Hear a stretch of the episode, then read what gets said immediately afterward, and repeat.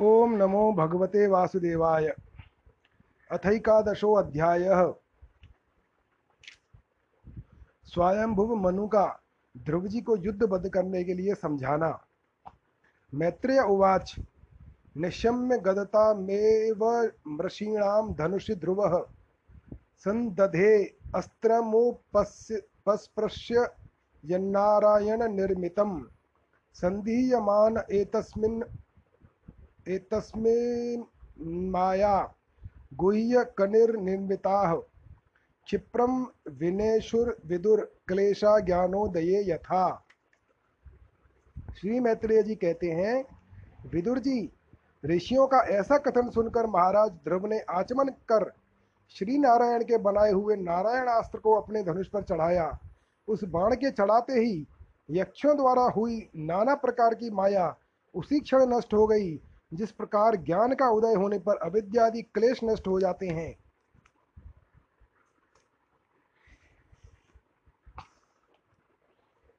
तस्याशास्त्रं धनुषि प्रयुं प्रयुञ्जुतः, सुवर्णपुङ्खाः, कलहंसवाससः विनिसृताः आविवेशुद्धिर्शुद्धिर्द्विषुर्द्वलं यथा वनं भीमरवाः शिखण्डिनः तैस्तिग्मधारैः प्रधने शिलीमुखैरितस्तः। ऋतस्ततः पुण्यजना उपद्रुताः। तमभ्यधावन कुपिता उदायुधाः। सुपर्णमुन्नधफणा इवाहयः। स तान् पृष्ठकैरभिधावतो मृधे। निकृत बाहुरुषिद शिरोधरोदरान्। निनाय लोकं परमर्कमण्डलं व्रजन्ति निर्भिद्य यमूर्ध्वरेतसः। तान् हन्यमाना न भिवीक्ष्य गुह्यका न नागसश्चित्ररथेन भूरिशः औत्तानपादिं कृपया पितामहो मनुर्जगादोपगतः सहर्षिभिः। ऋषिवर नारायण के द्वारा आविष्कृत उस अस्त्र को धनुष पर चढ़ाते ही उससे राजहंस के से पक्ष और सोने के फल वाले बड़े तीखे बाढ़ निकले और जिस प्रकार मयूर केकारव करते वन में घुस जाते हैं, उसी प्रकार भयानक साए साए शब्द करते हुए वे शत्रु की सेना में घुस गए। उन तीखी धार वाले बाणों ने शत्रुओं को बेचैन कर दिया।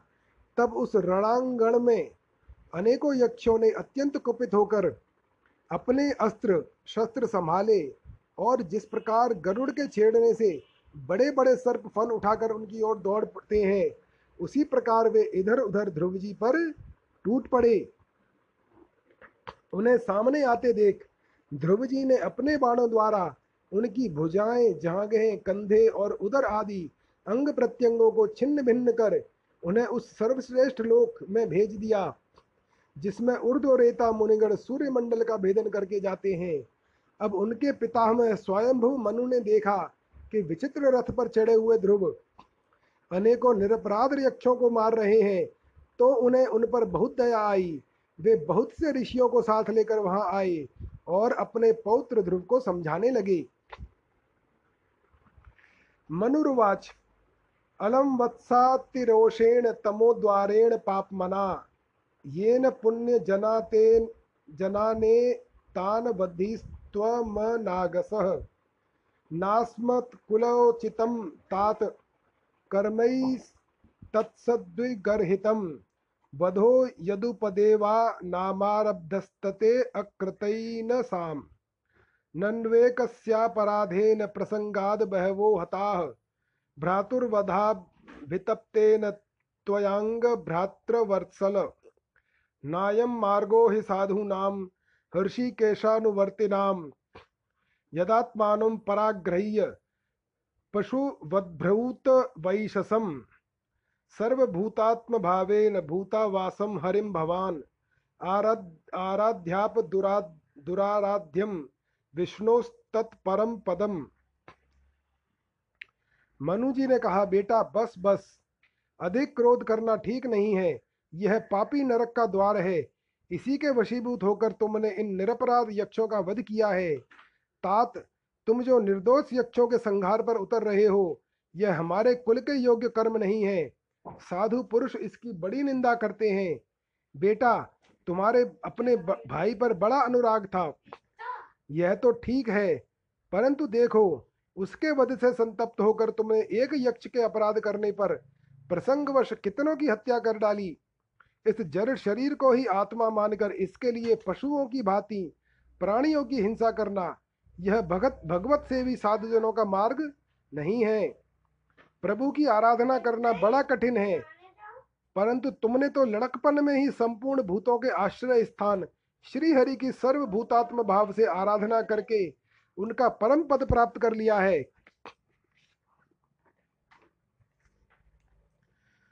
स त्वं हरेरनुध्यातस्तत् पुंसामपि सम्मतः। कथं त्ववद्यं कृतवान् सतां व्रतं तितिक्षया करुण, करुणया मैत्र्या चाकिल जन्तुषु। समत्वेन च सर्वात्मा भगवान् सम्प्रसीदति। सम्प्रसन्ने भगवती पुरुषः प्राकृतै गुणैः। विमुक्तो जीव निर्मुक्तो ब्रह्म निर्वाण मृक्षति भूतैः पंचभिरारब्धैः योषित पुरुष एव हि। तयो वर्यवायात् सम्भूतिर्यो सम्भूर् सम्भूतिर्योषित पुरुषयोरिह एवं प्रवर्तते सर्गः, स्थितः संयमम् एव च। गुणव्यतिकराद्राजन् मायया परमात्मनः।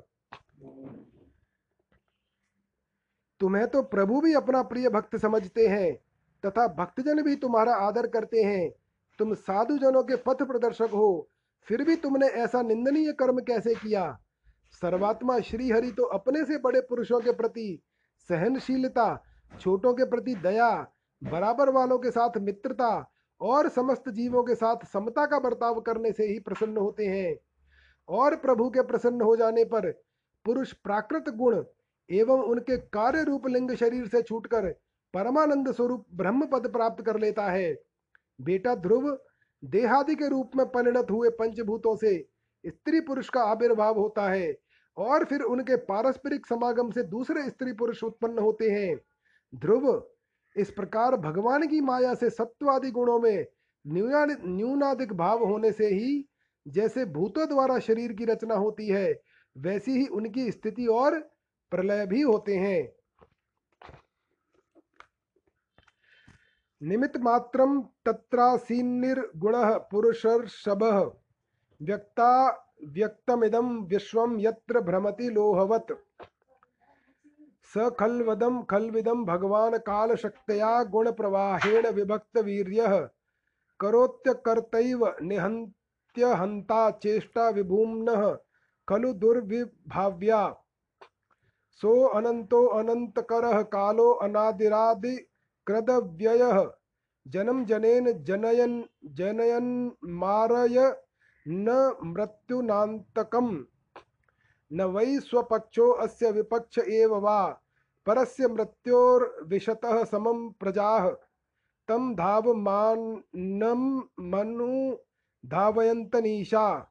यथा रजांस्यनिलं भूतसंघाः पुरुष श्रेष्ठ निर्गुण परमात्मा तो इनमें केवल निमित्त मात्र है। उसके आश्रय से यह कार्य कारणात्मक जगत उसी प्रकार भ्रमता रहता है, जैसे चुंबक के आश्रय से लोहा, काल शक्ति के द्वारा क्रमशः सत्वादि गुणों में क्षोभ होने से लीला में भगवान की शक्ति भी सृष्टि आदि के रूप में विभक्त हो जाती है।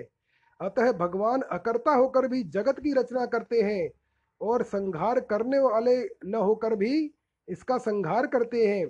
सचमुच उस अनंत प्रभु की लीला सर्वथा अचिंतनीय है। ध्रुव, वे काल स्वरूप अव्यय परमात्मा ही स्वयं अंत रहित होकर भी जगत का अंत करने वाले हैं तथा अनादि होकर भी सबके आदि करता है। वे ही एक जीव से दूसरे जीव को उत्पन्न कर संसार की सृष्टि करते हैं तथा मृत्यु के द्वारा मारने वाले को भी मरवाकर उसका संहार करते हैं। वे काल भगवान संपूर्ण सृष्टि में समान रूप से अनुप्रविष्ट हैं उनका न तो कोई मित्र पक्ष है और न शत्रु पक्ष। जैसे वायु के चलने पर धूल उसके साथ साथ उड़ती है, उसी प्रकार समस्त जीव अपने अपने कर्मों के अधीन होकर काल की गति का अनुसरण करते हैं अपने अपने कर्मानुसार सुख, दुख आदि भोगते हैं।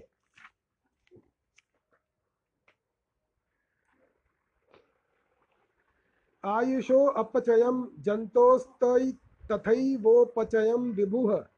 उभाभ्याम रहित स्वस्थो दुहस्तस्य विधत विधत विदधातस्यो विदधात्यसो। केचित् कर्म वदन्त्येनं स्वभावं परे नृप। एके कालं परे देवं पुंसः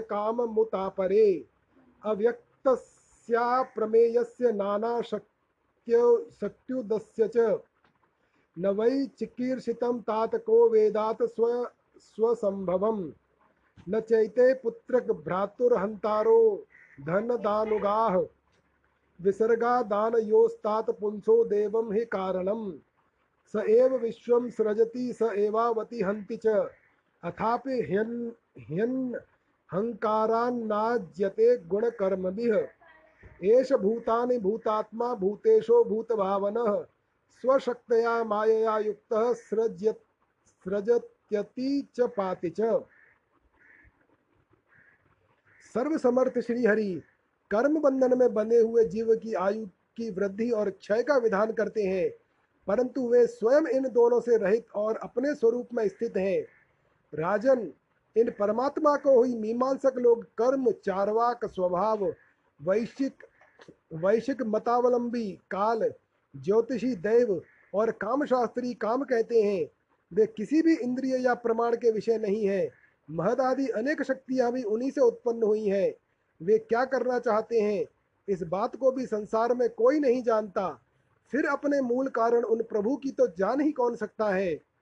बेटा, ये कुबेर के अनुचर तुम्हारे भाई को मारने वाले नहीं हैं, क्योंकि मनुष्य के जन्म मरण का वास्तविक कारण तो ईश्वर है। एकमात्र वही संसार को रचता, पालता और नष्ट करता है। किंतु अहंकार शून्य होने के कारण इसके गुण और कर्मों से वह सदा निर्लेप रहता है।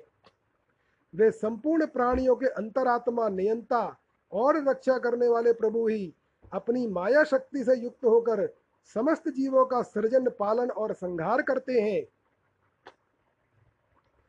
तमेव मृत्यु ममृतम तात दैव सर्वात्मा नोपेहि जगत्परायणं यस्मै बलिं विश्वसृजो हरन्ति। गावो यथा वै नसि दामयन्त्रिताः यः पञ्चवर्षो जननी त्वं विहाय मातुः सपत्नया वचसा भिन्न भिन्नमर्मा। वनं गतस्तपसा प्रत्यगच्छमाराध्य लेभे मूर्धिन् पदम त्रिलोक्याः। तमेन मंगात्मनि मुक्तविग्रहे व्यपाश्रितं निर्गुणमेकमेकमक्षरम् आत्मानं न विच्छ विमुक्तमात्मद्रग, यस्मिन्निदं भेदम सत प्रतीयते।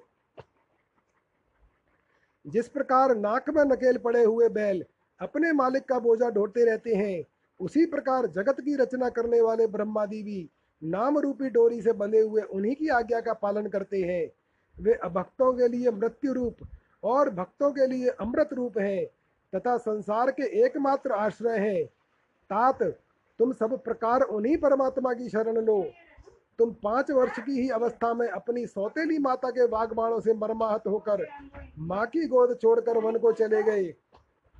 वहाँ तपस्या द्वारा जिन हर्षिकेश भगवान की आराधना करके तुमने त्रिलोकी से ऊपर ध्रुव पद प्राप्त किया है, और जो तुम्हारे वैराब वैर भावहीन सरल हृदय में वात्सल्यवश विशेष रूप से विराजमान हुए थे, इन निर्गुण अद्वितीय अविनाशी और नित्य मुक्त परमात्मा को अध्यात्म दृष्टि से अपने अंतकरण में ढूंढो। उनमें यह भेद भावमय प्रपंच न होने पर भी प्रतीत हो रहा है। त्वं प्रत्यगात्मनि तदा भगवन्त्यंत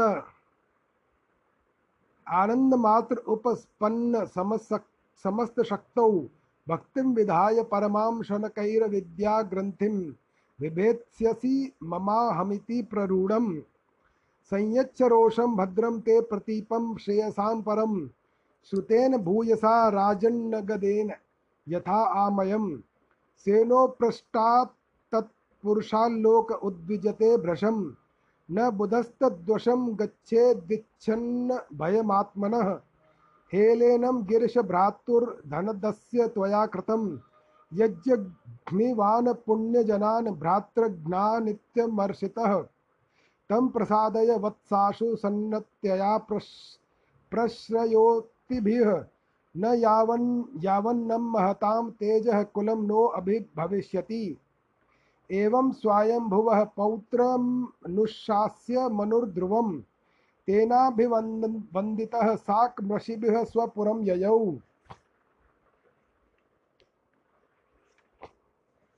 ऐसा करने से सर्वशक्ति संपन्न परमानंद स्वरूप, सर्वांतरयामी भगवान अनंत में तुम्हारी सदृढ़ भक्ति होगी और उसके प्रभाव से तुम मैं मेरे पन के रूप में दृढ़ हुई। अविद्या की गांठ को काट डालोगे। राजन, जिस प्रकार औषधि से रोग शांत किया जाता है, उसी प्रकार मैंने जो कुछ उपदेश दिया है, उस पर विचार करके अपने क्रोध को शांत करो। क्रोध कल्याण मार्ग का बड़ा ही विरोधी है। भगवान तुम्हारा मंगल करें। क्रोध के वशीभूत हुए पुरुष से सभी लोगों को बड़ा भय होता है। इसलिए जो बुद्धिमान पुरुष ऐसा चाहता है कि मुझसे किसी भी प्राणी को भय न हो और मुझे भी किसी से भय न हो, उसे क्रोध के वश में कभी नहीं होना चाहिए।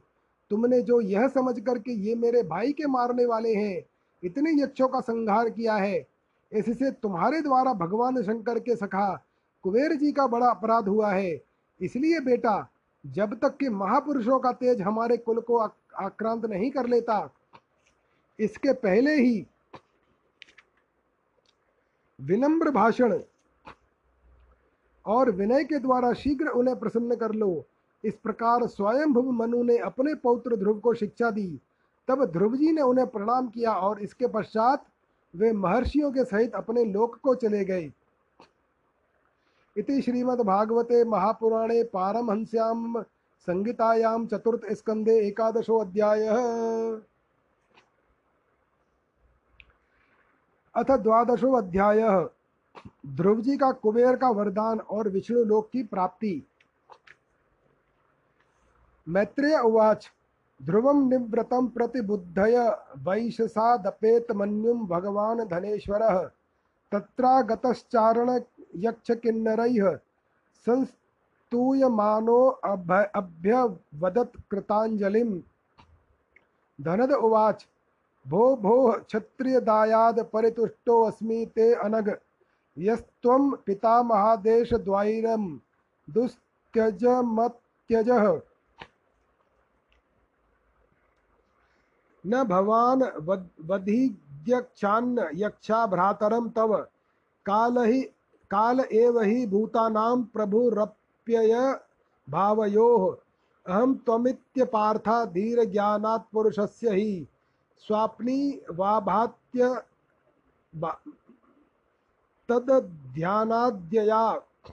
बन्धविपर्ययो।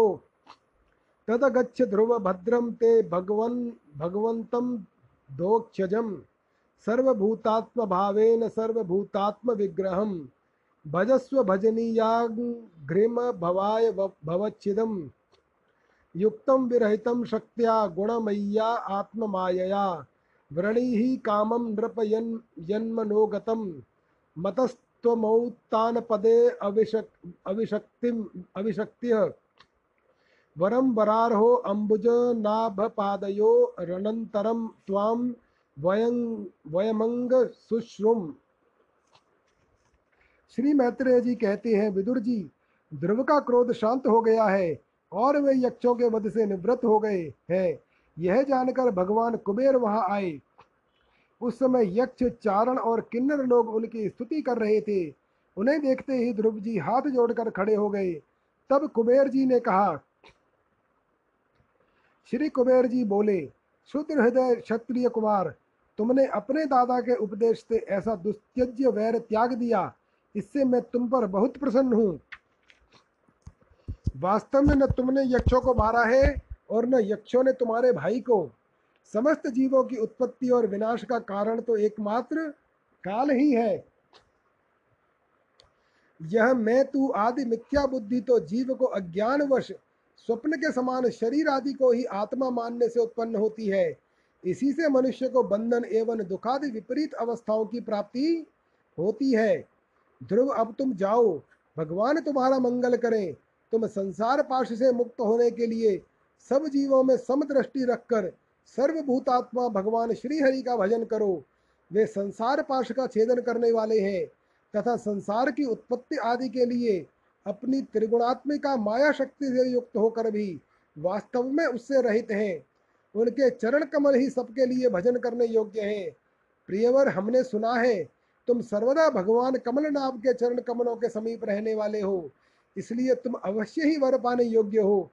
ध्रुव, तुम्हें जिस वर की इच्छा हो, वह मुझसे निसंकोच एवं निशंक होकर मांग लो। मैत्रेय उवाच। स राजराजेन वराय चोदितो ध्रुवो महाभागवतो महामतिः, हरौ स वव्रे अचलितां स्मृतिं यया तरत्ययत्नेन दुरत्ययं तमः। तस्य प्रीतेन मनसा तां दत्वैड विडस्ततः। पश्यतो अन्तर्दधे सोऽपि स्वपुरं प्रत्यपद्यत। अथा यजत यज्ञेशं क्रतुभिर्भूरिदक्षिणैः। द्रव्यक्रियादेवतानां कर्म कर्म फलप्रदं। सर्वात्मन्यच्युते असर्वे तीव्रौघां भक्तिमुद्वहन्। ददर्शात्मनि भूतेषु तमेवावस्थितं विभुं। तमेवं शीलसम्पन्नं ब्रह्म, ब्रह्मण, ब्रह्मणयं दीनवत्सलम गोप्तारम धर्म सेतूनाम मंडिरे पितरम प्रजा। श्री मैत्रेय जी कहते हैं, विदुर जी, यक्षराज कुबेर ने जब इस प्रकार वर मांगने के लिए आग्रह किया, तब महाभागवत महामती ध्रुव जी ने उनसे यही मांगा कि मुझे श्रीहरि की अखंड स्मृति बनी रहे। जिससे मनुष्य सहज ही दुस्तर संसार सागर को पार कर जाता है। इडविटा के पुत्र कुबेर जी ने बड़े प्रसन्न मन से उन्हें भगवत स्मृति प्रदान की। फिर उनके देखते देखते ही वे अंतर्धान हो गए। इसके पश्चात ध्रुव जी भी अपनी राजधानी को लौट आए। वहाँ रहते हुए उन्होंने बड़ी बड़ी दक्षिणा वाले यज्ञों से भगवान यज्ञ पुरुष की आराधना की। भगवान ही द्रव्य क्रिया और देवता संबंधी समस्त कर्म और उसके फल हैं, तथा वे ही कर्म फल के दाता भी हैं। सर्वोपाधि शून्य सर्वात्मा, श्री अच्युत में प्रबल वेग युक्त भक्तिभाव रखते हुए ध्रुव जी अपने में और समस्त प्राणियों में सर्वव्यापक श्री हरि को ही विराजमान देखने लगे। ध्रुव जी बड़े ही शील संपन्न, ब्राह्मण भक्त, दीन वत्सल और धर्म मर्यादा के रक्षक थे। उनकी प्रजा उन्हें साक्षात पिता के समान मानती थी।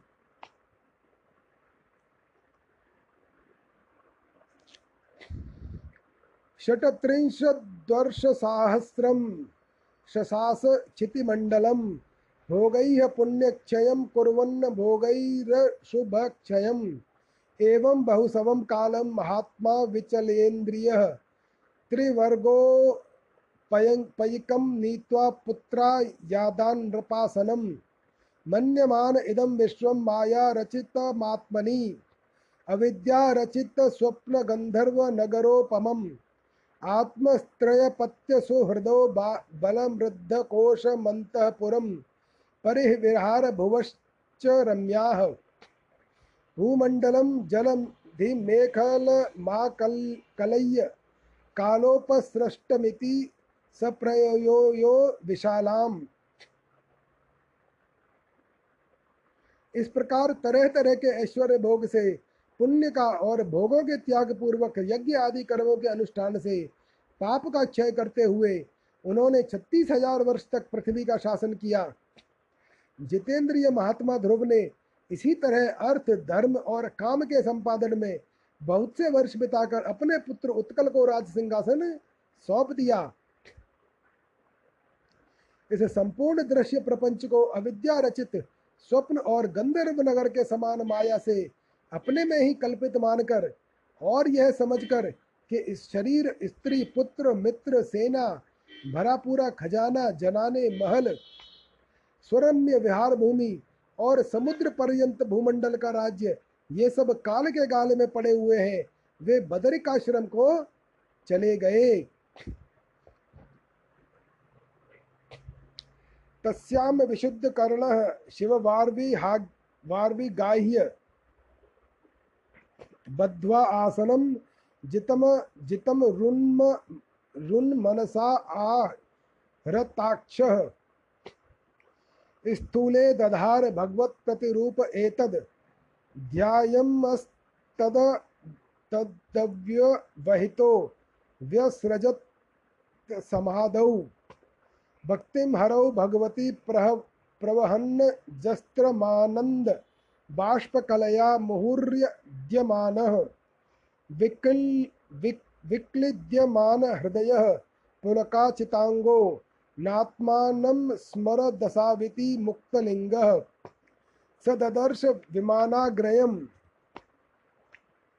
नवसो अवतरद ध्रुवः विभ्राजयदश दिशो राकापति निवोदितं तत्रानुदेव प्रवरौ चतुर्भुजौ श्यामौ किशोरावरुणाम्बुजे क्षणौ स्थिता वष्टभ्यं गदां सुवाससौ किरीटहारा हारान्दचारुकुण्डलौ वहाँ उन्होंने पवित्र जल में स्नान कर इंद्रियों को विशुद्ध किया, फिर स्थिर आसन से बैठकर प्राणायाम के द्वारा वायु को वश में किया। तदनंतर मन के द्वारा इंद्रियों को बाह्य विषयों से हटाकर मन को भगवान के स्थूल विराट स्वरूप में स्थिर कर दिया।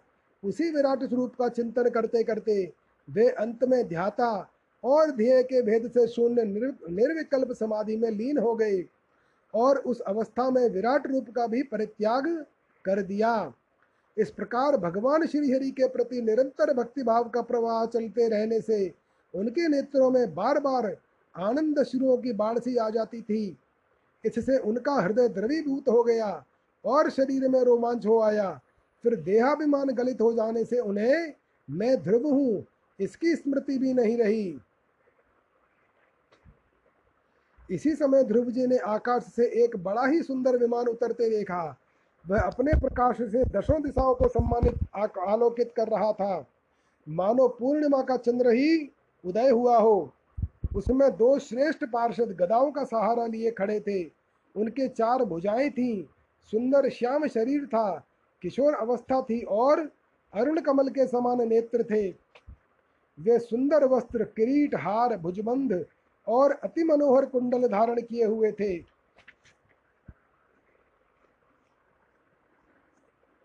विज्ञाय तावुत्तम गाय किंकरा वभ्युत्थितः साध्व सविस्मृत क्रम न नाम नामानि ग्रण गृणन्मदुद्विषः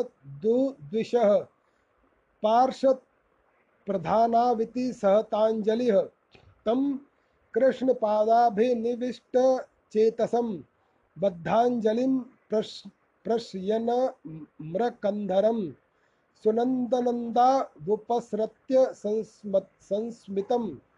संस्मितम प्रत्युचतुह पुष्कर नाभ सम्मतो उन्हें पुण्य लोक पुण्य श्लोक श्री हरि के सेवक जान ध्रुव जी हड़बड़ाहट में पूजा आदि का क्रम भूलकर सहसा खड़े हो गए। और ये भगवान के पार्षदों में प्रधान हैं।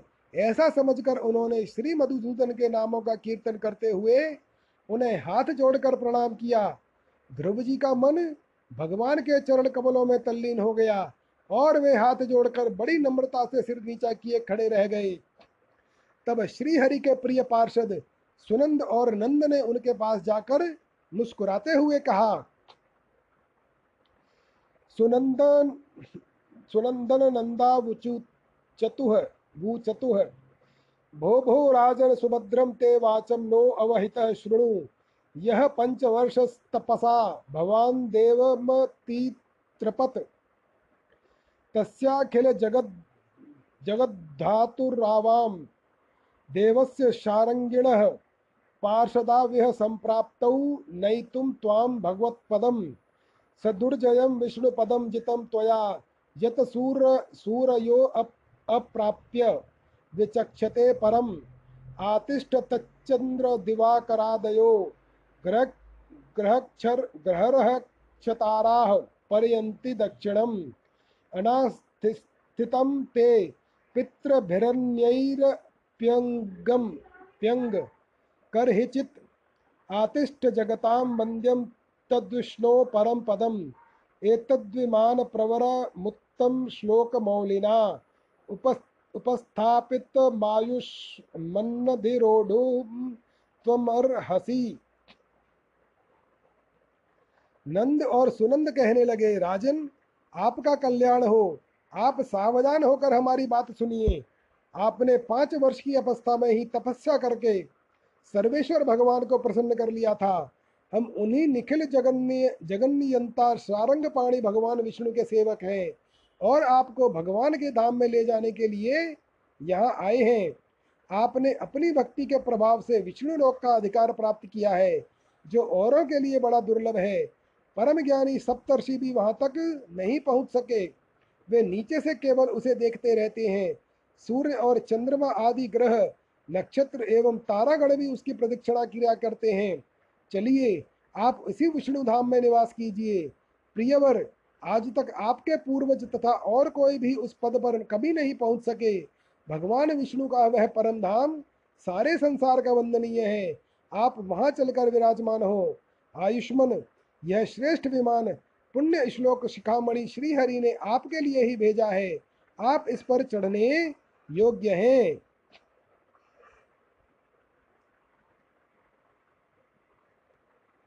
मैत्रेय उवाच निशम्य वैकुंठ नियोज्य मुख्ययोर्मधुच्युतम वाचम रुक्रम प्रिय कृताभिषेक कृत नित्यमंगलो मुनीन प्रणम्याशिषमभ्यवादयत् परित्याभ्यर्च धिष्णा, धिष्णयाग्रयं पार्षदावभिवन्द्य च इयेष तदधिष्ठातुं बिभ्रद्रूपं हिरण हिरण्मयम्। तदोत्तानपदः पुत्रो ददर्शान्तकमागतम्।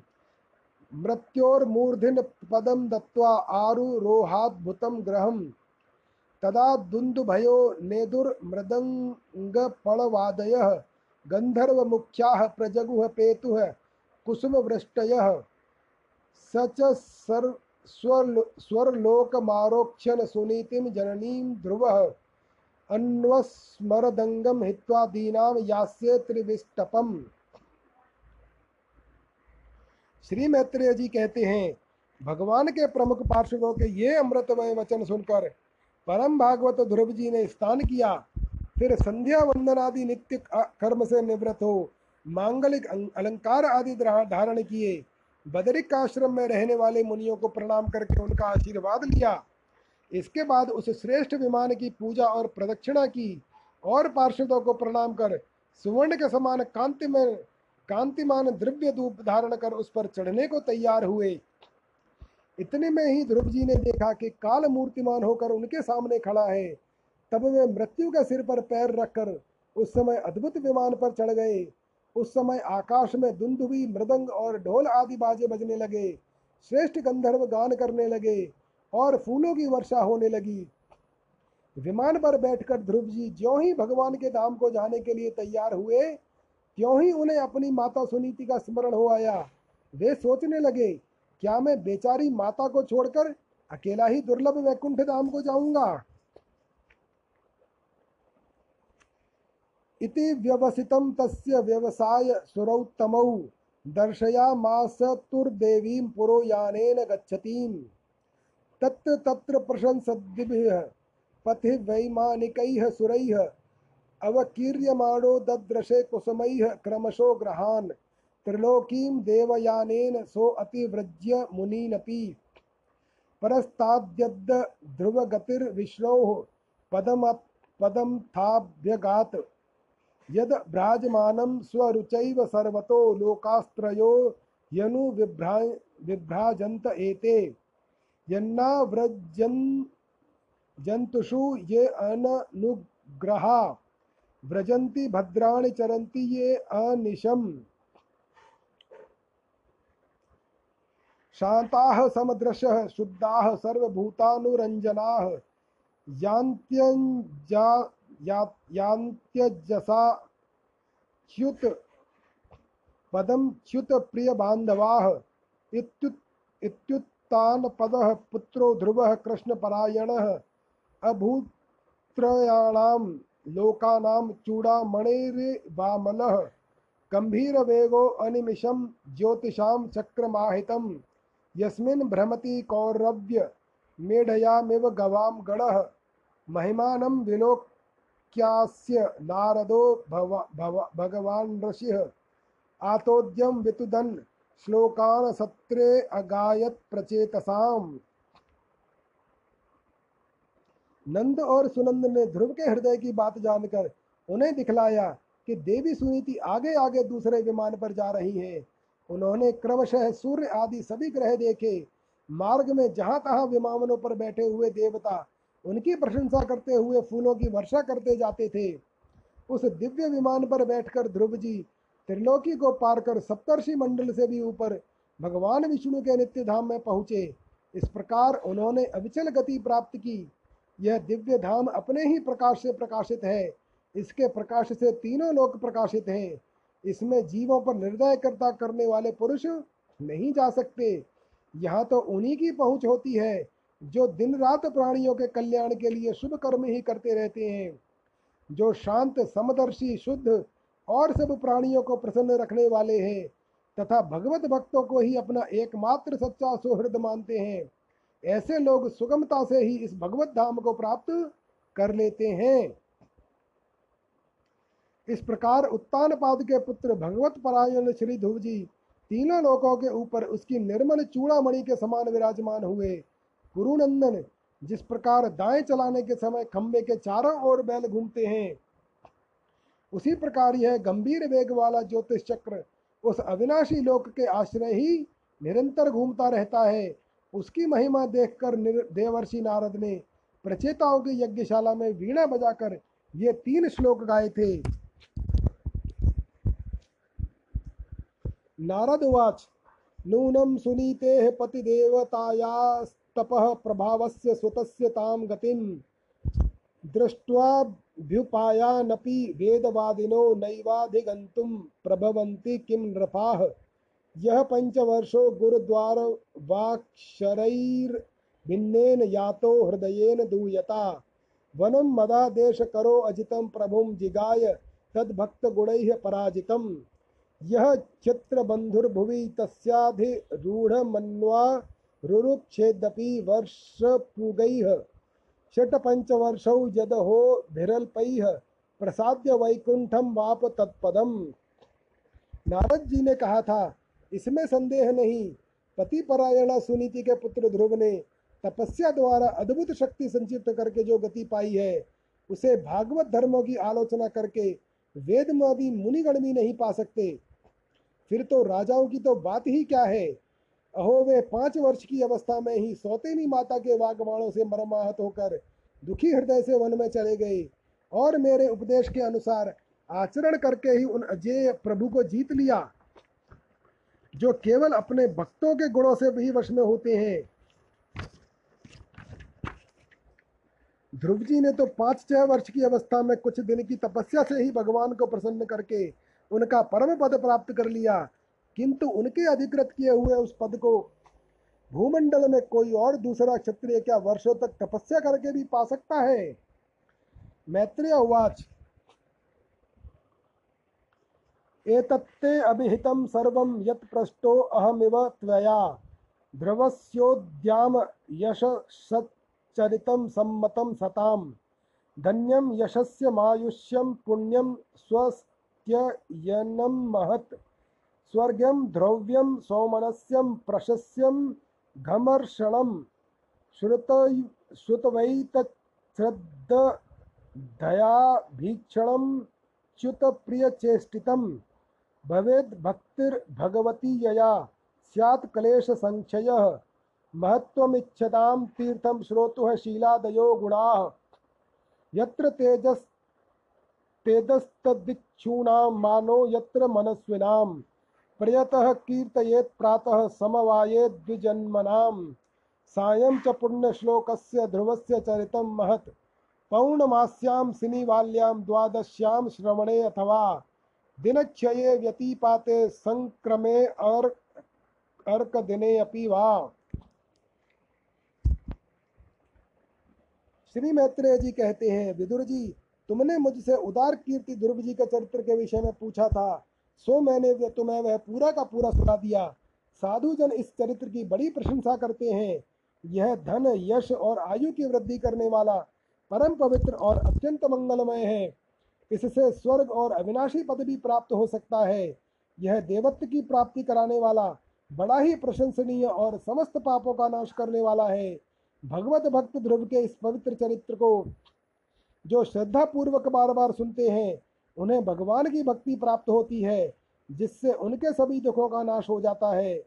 इसे श्रवण करने वाले को शील आदि गुणों की प्राप्ति होती है। जो महत्व चाहते हैं, उन्हें महत्व की प्राप्ति कराने वाला स्थान मिलता है। जो तेज चाहते हैं, उन्हें तेज प्राप्त होता है और मनस्वियों का मान बढ़ता है। पवित्र कीर्ति ध्रुव जी के इस महान चरित्र का प्रातः और सायंकाल ब्रह्मणादि द्विजातियों के समाज में एकाग्र चित्त से कीर्तन करना चाहिए। भगवान के परम पवित्र चरणों की शरण में रहने वाला जो पुरुष इसे निष्काम भाव से पूर्णिमा, अमावस्या, द्वादशी, श्रवण नक्षत्र तितिक्षय व्यतिपात, संक्रांति अथवा रविवार के दिन श्रद्धालु पुरुषों को सुनाता है। वह स्वयं अपने आत्मा में ही संतुष्ट रहने लगता है और सिद्ध हो जाता है। श्रावये श्रद्धानानां तीर्थपादपदाश्रयः नेच्छंस्तत्रात्मना आत्मानं सन्तुष्ट इति सिद्ध्यते। ज्ञानमज्ञातत्त्वाय यो दद्यात् सत्पथे अमृतं कृपालोर्दीननाथस्य देवास्तस्यानुग्रहणते। इदं मया ते अभिहितं कुरुद्वः। ध्रुवस्य विख्यात विशुद्ध कर्मणः हित्वार्भकः। पीडनकानि मातुर्ग्रहं च विष्णुं शरणं यो जगाम। यह साक्षात भगवत विषयक अमृतमय ज्ञान है, जो लोग भगवान मार्ग के मर्म से अनभिज्ञ हैं उन्हें जो कोई इसे प्रदान करता है, उस दीन वत्सल कृपालु पुरुष पर देवता अनुग्रह करते हैं। ध्रुव जी के कर्म सर्वत्र प्रसिद्ध और परम पवित्र हैं। वे अपनी बाल्यावस्था में ही माता के घर और खिलौनों का मोह छोड़कर श्री विष्णु भगवान के शरण में चले गए थे। कुरुनंदन, उनका यह पवित्र चरित्र मैंने तुम्हें सुना दिया। इति श्रीमद्भागवते महापुराणे पारमहंस्याम संहितायां चतुर्थ स्कंदे ध्रुवचरितम नाम द्वादशो अध्याय।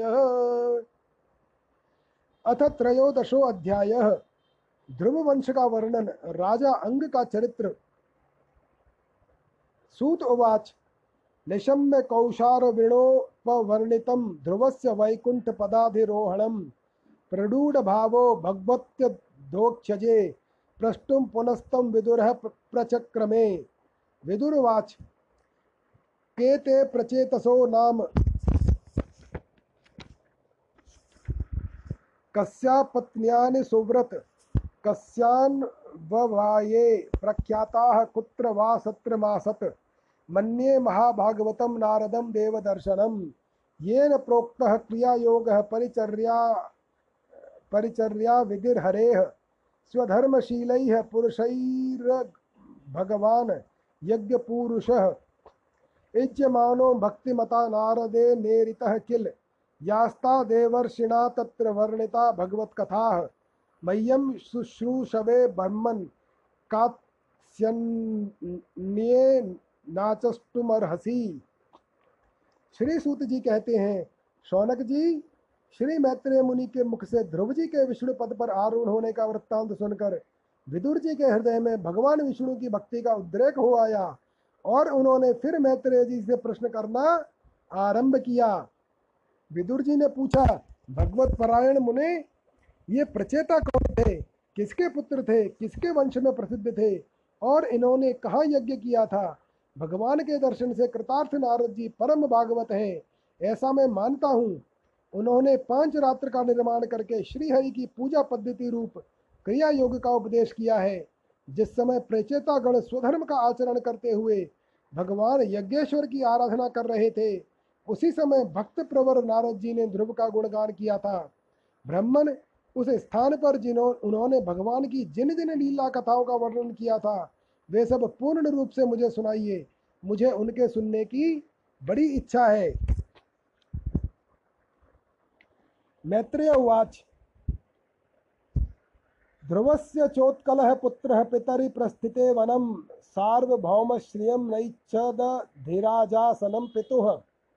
स जन्मनो पशात्, पशान्तात्मा निःसङ्गः समदर्शनः।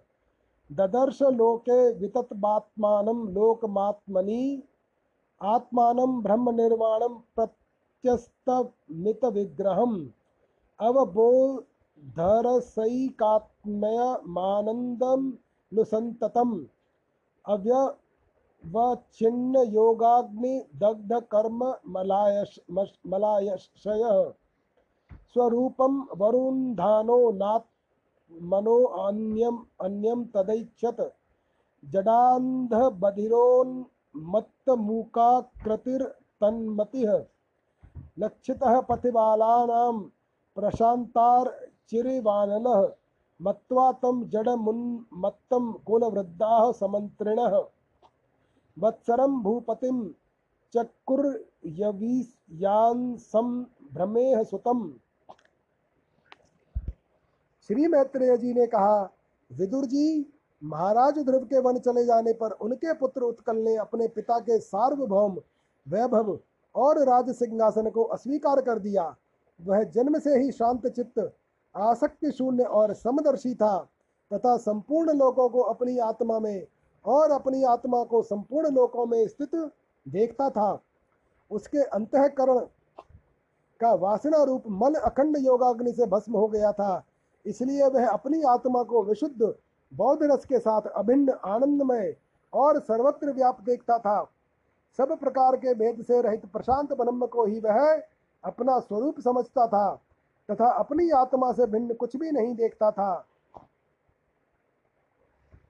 वह अज्ञानियों को रास्ते आदि साधारण स्थानों में बिना लपट की आग के समान मूर्ख, अंधा, बहिरा, पागल अथवा गूँगा सा प्रतीत होता था। वास्तव में ऐसा था नहीं, इसलिए कुल के बड़े बूढ़े और मंत्रियों ने उसे मूर्ख और पागल समझकर उसके छोटे भाई भ्रमिपुत्र वत्सर को राजा बनाया। स्वर्वीथिर वत्सर श्रेष्ठा भार्या सूत षडात्मजान पुष्पार्णम दिग दिग्म केतुम च ईशमूर्जम वसुम जयम। पुष्पार्णस्य प्रभा भार्या दोषा च द्वे बभूवतुः। प्रातर्मध्य मध्यन्दिनः सायमिति ह्यासन् प्रभासुताः। प्रदोषो निशितो व्युष्ट इति दोषा सुतास्त्रयः व्युष्टुः सुतं पुष्करिण्यां सर्वतेज समादधे। स चक्षुः सुतमाकूत्यां पत्न्यां मनुमवापः मनोरसूत महिषी विरजान्नड्वला सुतान्। पुरुं कुत्सं तित्रं द्युम्नं सत्यव्रन्तं व्रतं व्रतम्। अग्निष्टोमत्तिरात्रं प्रद्युम्नं शिबि शिबिमुल्मुकम् उल्मुको अजनयत् पुत्रान् पुष्करिण्यां षडुत्तमान् अङ्गं सुमनसं ख्यातिं क्रतुमङ्गिरसं गयम्। सुनीतांगस्य या पत्नी सुषुवे वेनमुल्बणं यद्यौह शील्यात्स राजर्षिर्निर्विण्णनो निरगात पुरात। वत्सर की प्रेयसी भार्या स्ववीर्थी के गर्भ से पुष्पाण तिग्म केतु ईश उर्ज वसु और जय नाम के छह पुत्र हुए। पुष्पार्ण के प्रभा और दोषा नाम की दो स्त्रियाँ थीं। उनमें से प्रभा के प्रातः मध्यम दिन और सायं ये तीन पुत्र हुए। दोषा के प्रदोष निशीत और व्युष्ट ये तीन पुत्र हुए। व्युष्ट ने अपनी भार्या पुष्करणी से सर्वतेजा नाम का पुत्र उत्पन्न किया।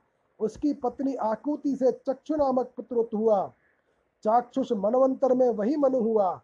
चक्षु मनु की स्त्री नडवला से पुरु कुत्स त्रित द्युम्न सत्यवान, रत व्रत अग्निष्टोम, अतिरात्र पद्युम्न शिबी और उन्मुख। यह बारह सत्वगुणी बालक उत्पन्न हुए। इनमें उन्मुख ने अपनी पुत्री पुष्करणी से अंग, सुमना, ख्याति, क्रतु, अंगिरा और गय, ये छह उत्तम पुत्र उत्पन्न किए। अंग की पत्नी सुनीता ने क्रूर कर्मा वेन को जन्म दिया, जिसकी दुष्टता से उद्विग्न होकर राजर्षि अंगनगर छोड़कर चले गए थे।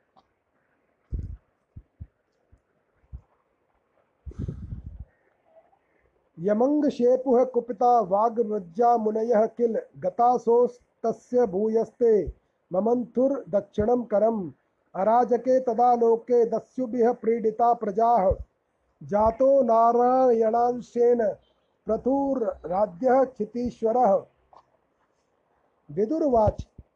तस्य तस्य शीलनिधेः साधोर्ब्रह्मणस्य महात्मनः राज्ञः कथम भूद्युष्टा प्रजा यद्विमना ययौ? किं बाहो वेन उद्दिश्य ब्रह्मदण्डं यु, यूजन? दण्डव्रतधरे राज्ञी मुनयो धर्मकोविदाः। नावध्येयः प्रजापालः प्रजाभिर्घवानपि यदसौ लोकपालानां विभत्योर्जः स्वतेजसा। एतदाख्यां मे ब्रह्मन् सुनीतात्मजचेष्टितं श्रद्धधानाय भक्ताय त्वं पर, परावरवित्तमः। प्यारे विदुर जी मुनियों के वाक्य वज्र के समान अमोघ होते हैं। उन्होंने कुपित होकर वेन को शाप दिया।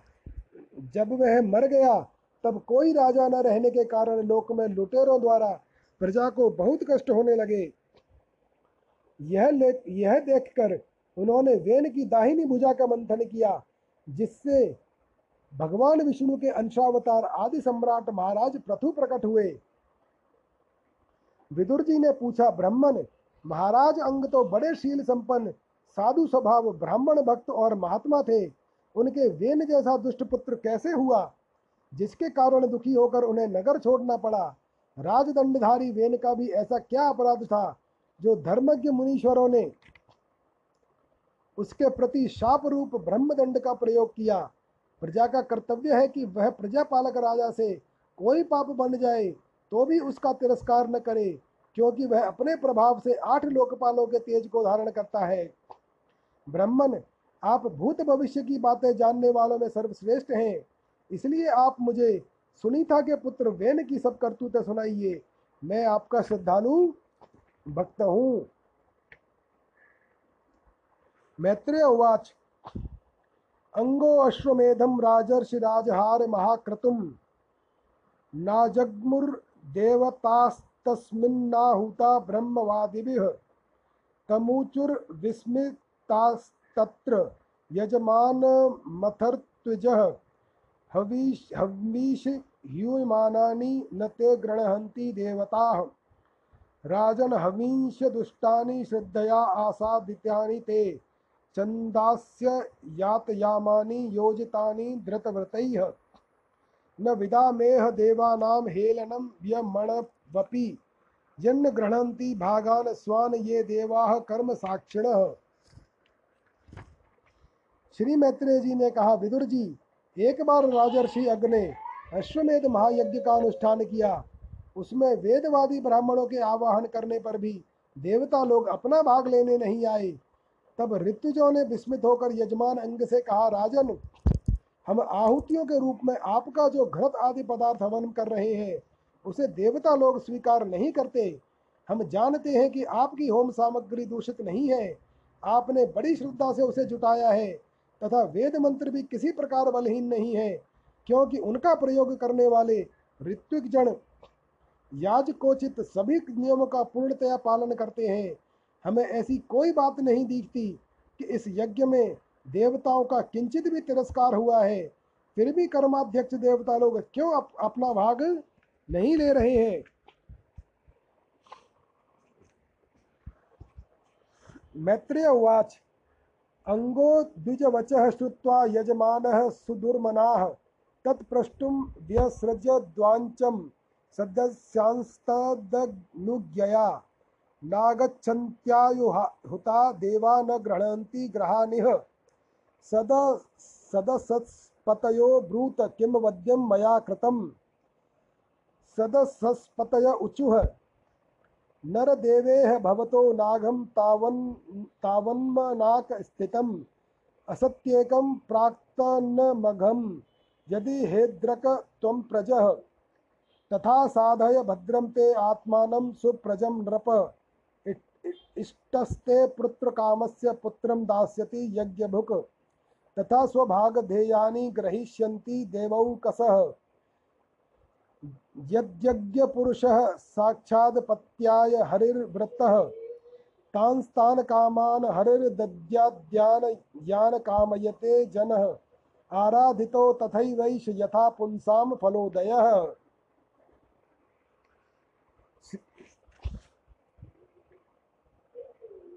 श्री मैत्रेय जी कहते हैं, ऋतुजों की बात सुनकर यजमान अंग बहुत उदास हुए। तब उन्होंने याचकों की अनुमति से मौन तोड़कर सदस्यों से पूछा, सदस्यों, देवता लोग आवाहन करने पर भी यज्ञ में नहीं आ रहे हैं और न सोम पात्र ही ग्रहण करते हैं। आप बतलाइए मुझसे क्या ऐसा अपराध हुआ है? सदस्यों ने कहा, राजन, इस जन्म में तो आपसे कोई तनिक भी अपराध नहीं हुआ। हाँ पूर्व जन्म का एक अपराध अवश्य है। जिसके कारण आप ऐसे सर्वगुण संपन्न होने पर भी पुत्रहीन हैं। आपका कल्याण हो। इसलिए पहले आप सुपुत्र प्राप्त करने का कोई उपाय कीजिए। यदि आप पुत्र की कामना से यज्ञ करेंगे तो भगवान यज्ञेश्वर आपको अवश्य पुत्र प्रदान करेंगे। जब संतान की, संतान के लिए साक्षात यज्ञ पुरुष श्री हरि का आवाहन किया जाएगा, तब देवता लोग स्वयं ही अपना अपना यज्ञ भाग ग्रहण करेंगे। भक्त जिस जिस वस्तु की इच्छा करता है श्री हरि उसे वही वही पदार्थ देते हैं, जिनकी जिस प्रकार आराधना की जाती है, उसी प्रकार उपासक को फल भी मिलता है। इति व्यवसिता विप्रास्तस्य राज्ञ प्रजातये पुरोडांशम पुरोडाशम निरवपन विष्टाय विष्णवे, तस्मात् पुरुष उत्तस्थौ हेममाल्यम लांबरः हिरण हिरण्मयेन पात्रेण सिद्धमादाय पायसम स विप्रानुमतो राजा गृहीत्वाञ्जलिनौदनम् अवग्रहाय मुदा युक्तः प्रादात्पत्न्या उदारधीः। सा तत्पुंसवनं राज्ञी प्राश्य वै पत्युरादधे। गर्भं काल उपावृत्ते कुमारं सुषुवे प्रजा। स बाल एव पुरुषो माता महन् मह मनुव्रतः। अधर्मांशोद्भव मृत्युम तेना भवधार्मिक इस प्रकार राजा अंग को पुत्र प्राप्त कराने के का निश्चय कर ऋतुजों ने पशु में यज्ञ रूप से रहने वाले श्री भगवान के पूजन के लिए पुरोडाश नामक चरु समर्पण किया। अग्नि में आहुति डालते ही अग्नि कुंड से सोने का हार और शुभ्र वस्त्रों से विभूषित एक पुरुष प्रकट हुए। वे एक स्वर्ण पात्र में सिद्ध खीर लिए हुए थे। उदार बुद्धि राजा अंग ने याचकों की अनुमति से वह अंजलि में वह खीर ले ली और उसे स्वयं सूखकर प्रसन्नता पूर्वक अपनी पत्नी को दे दिया। पुत्रहीना रानी ने वह पुत्र प्रदायनी खीर खाकर अपने पति के साथ सहवास से गर्भ धारण किया। उससे यथा समय उसके एक पुत्र हुआ। वह बालक बाल्यावस्था से ही अधर्म के वंश में उत्पन्न हुए। अपने नाना मृत्यु का अनुगामी था। सुनीता मृत्यु की ही पुत्री थी। इसलिए वह भी अधार्मिक ही हुआ। ओम नमो भगवते वासुदेवाय। सराशनमुद्यम्य मृगयुर्वनगोचरः हन्त्य साधुर्मृगान् दीनान् वेनो असावित्यरौजनः आक्रीडे क्रीडतो बालान् वयस्या नतिदारुणः। प्रसह्य निरनुक्रोशः पशुमारममारयत्। तम विचक्ष्य खलम पुत्रं शासन विवि, विविधैः नृपः। यदा न शासितुं कल्पो भ्रशमासीतसुदुर्मनाः प्रायेणाभ्यर्चितो देवो ये अप्रजाग्रहमेधिनः। कदपत्यभ्रतं दुखम ये न विन्दन्ति दुर्भरम्। यतः पापीयसी कीर्तिर्धर्मश्च महान् नृणां यतो विरोधः सर्वेषां यत आदिरन्तकः वह दुष्टवेन धनुष बाण चढ़ाकर वन में जाता और व्याध के समान बेचारे भोले भाले हरिणों को हत्या करता। उसे देखते ही पूर्ववासी लोग, वेन आया वेन आया? कहकर पुकार उठते। वह ऐसा क्रूर और निर्दयी था कि मैदान में खेलते हुए अपनी बराबरी के बालकों को पशुओं की भांति बलात् मार डालता। वेन की ऐसी दुष्ट प्रकृति देखकर महाराज, अंग ने उसे तरह तरह से सुधारने की चेष्टा की, परंतु वे उस सुमार्ग पर पाल लाने में समर्थ न हुए। इससे उन्हें बड़ा ही दुख हुआ। वे मन ही मन कहने लगे, जिन गृहस्थों के पुत्र नहीं हैं, उन्होंने अवश्य ही पूर्व जन्म में श्री हरि की आराधना की होगी। इसी से उन्हें कुपुत की कर्तुतों से होने वाले असह्य क्लेश नहीं सहने पड़ते। जिसकी करनी से माता पिता का सारा सुयश मिट्टी में मिल जाए, उन्हें अधर्म का भागी होना पड़े, सबसे विरोध हो जाए, कभी न छूटने वाली चिंता मोल लेनी पड़े, और घर भी दुखदाई हो जाए, ऐसी नाम मात्र की संतान के लिए कौन समझदार पुरुष ललचावेगा? वह तो आत्मा के लिए एक प्रकार का मोह में बंधन ही है। कस्तम प्रजापदेशम वही मोह बंधन मात्मन। पंडितो बहुमन्येत यदर्था क्लेशदा ग्रहा कदपत्यम वरम मन्ये सदपत्याचुचाम पदात निर्विद्येत ग्रहान मर्त्यो, यत क्लेश निविहाग्रहा एवं स निर्वीणन मना नृपो ग्रहान्निशीत। उत्थाय महोदयोदयात् अलब्ध निन्द्रो अनुपलक्षो अनुपलक्षितो नृभिर्हित्वा गतो वेन शुभं प्रसुप्तां। विज्ञाय निर्विद्य पुरोहिता मात्य सुहृदगणादयः। विचिक्युर्व्य रुर्व्यामतिशोककातरा यथा निगूढ़ पुरुषम कुयोगिनः। अलक्षयन्तः पदवीं प्रजापतेर्हतोद्यमाः प्रत्युपसृत्य ते पुरीं ऋषीन् समेतान् समेतान् भिवन्द्य साश्रवो न्यवेदयन् पौरव भ्रत्र विप्लवम। मैं तो सपूत की अपेक्षा कपूत को ही अच्छा समझता हूँ, क्योंकि सपूत को छोड़ने में बड़ा कलेश होता है। कपूत घर को नरक बना देता है, इसलिए उससे सहज ही छुटकारा हो जाता है। इस प्रकार सोचते सोचते महाराज अंग को रात में नींद नहीं आई। उनका चित्त गृहस्थी से विरक्त हो गया। वे आधी रात के समय बिछौने से उठे। इस समय वेन की माता नींद में बेसुध पड़ी थी। राजा ने सबका मोह छोड़ दिया और उसी समय किसी को भी मालूम न हो, इस प्रकार चुपचाप उस महान ऐश्वर्य से भरे राजमहल से निकलकर वन को चल दिए। महाराज विरक्त होकर घर से निकल गए हैं।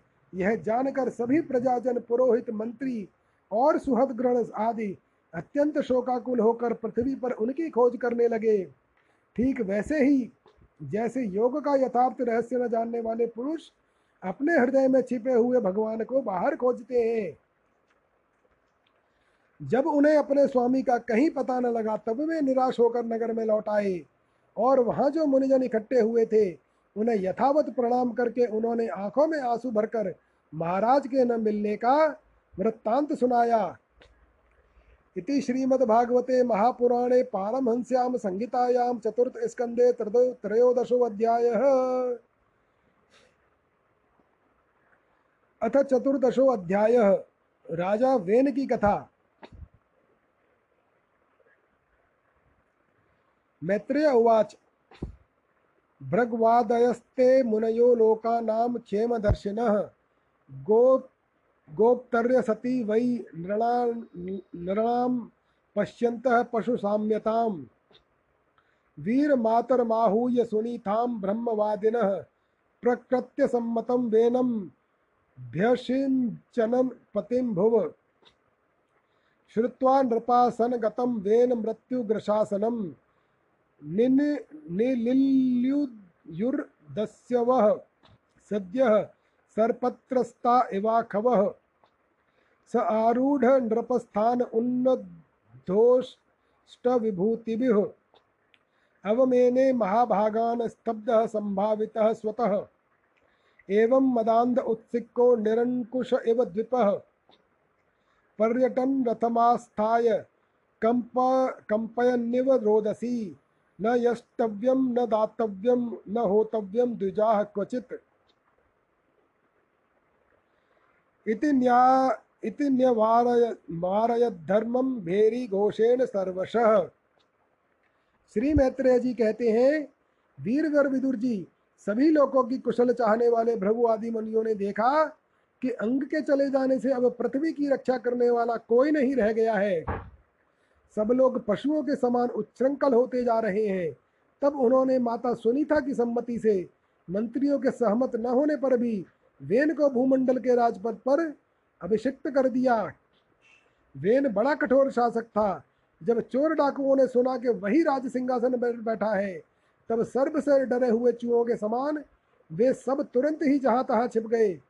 राज्यासन पाने पर वेन आठों लोकपालों की ऐश्वर्य कला के कारण उन्मत्त हो गया और अभिमानवश अपने को ही सबसे बड़ा मानकर महापुरुषों का अपमान करने लगा। वह ऐश्वर्य मद से अंधा हो, रथ पर चढ़कर निरंकुश गजराज के समान पृथ्वी और आकाश को कंपाता हुआ सर्वत्र विचरने लगा।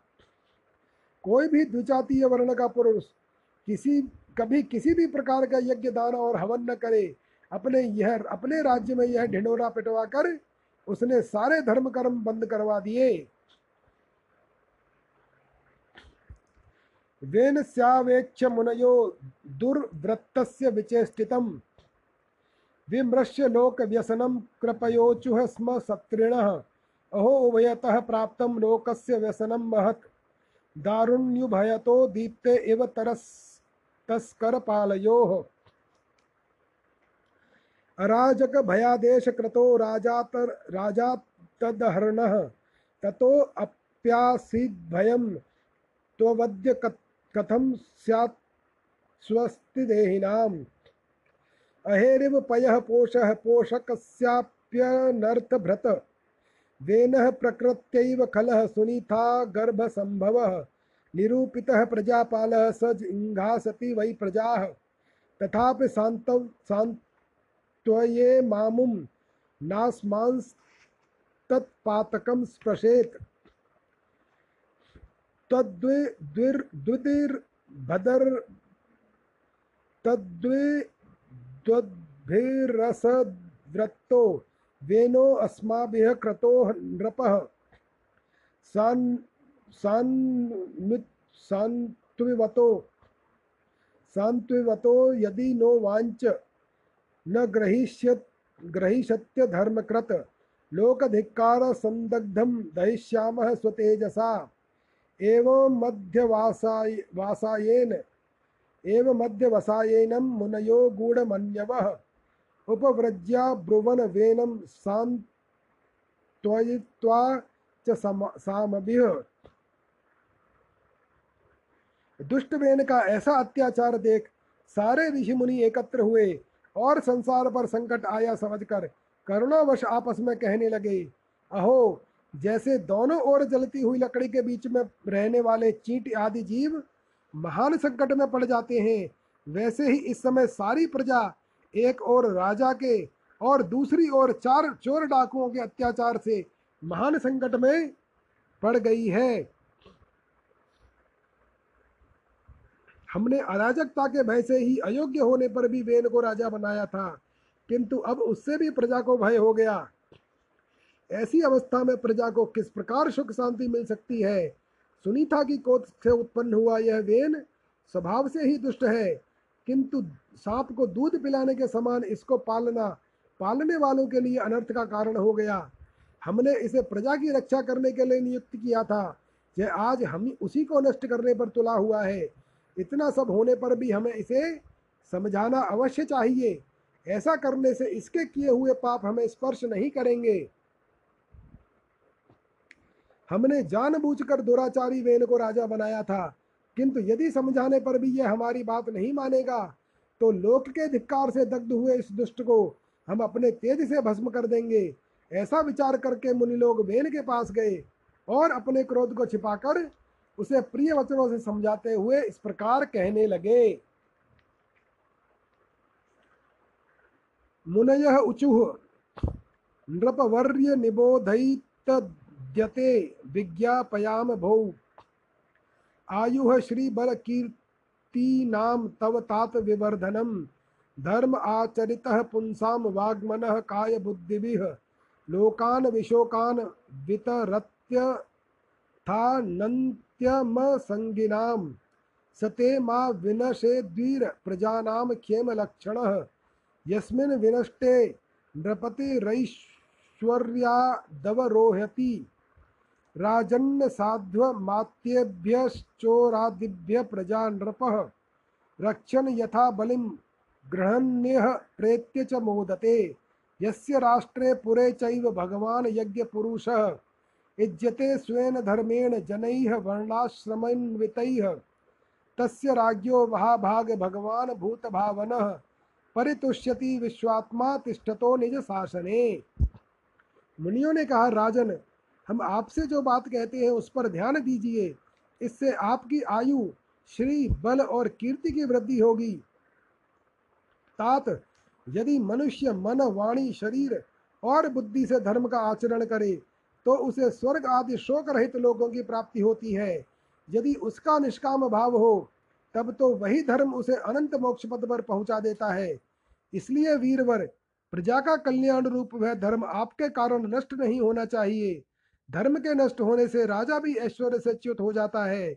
जो राजा दुष्ट, मंत्री और चोर आदि से अपनी प्रजा की रक्षा करते हुए न्यायाकूल न्याय न्यायानुकूल कर लेता है, वह इस लोक में और परलोक में दोनों जगह सुख पाता है, जिसके राज्य अथवा नगर में वर्णाश्रम धर्मों का पालन करने वाले पुरुष स्वधर्म पालन के द्वारा भगवान यज्ञ पुरुष की आराधना करते हैं। महाभाग अपनी आज्ञा का पालन करने वाले उस राजा से भगवान प्रसन्न रहते हैं, क्योंकि वे ही सारे विश्व की आत्मा तथा सर्व संपूर्ण भूतों के रक्षक हैं।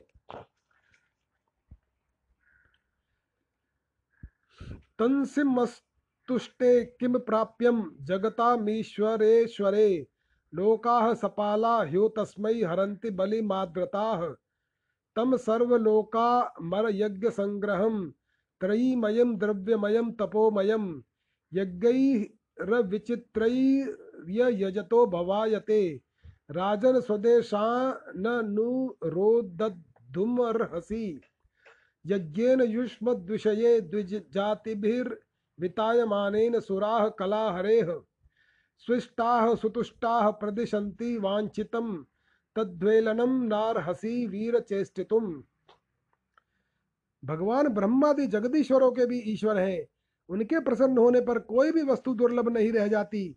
तभी तो इंद्र आदि लोकपालों के सहित समस्त लोग उन्हें बड़े आदर से पूजोपहार पर करते हैं। राजन, भगवान श्री हरि समस्त लोक, लोकपाल और यज्ञों के नियंता हैं। वे वेद त्रय रूपी, द्रव्य रूप और तपह स्वरूप हैं।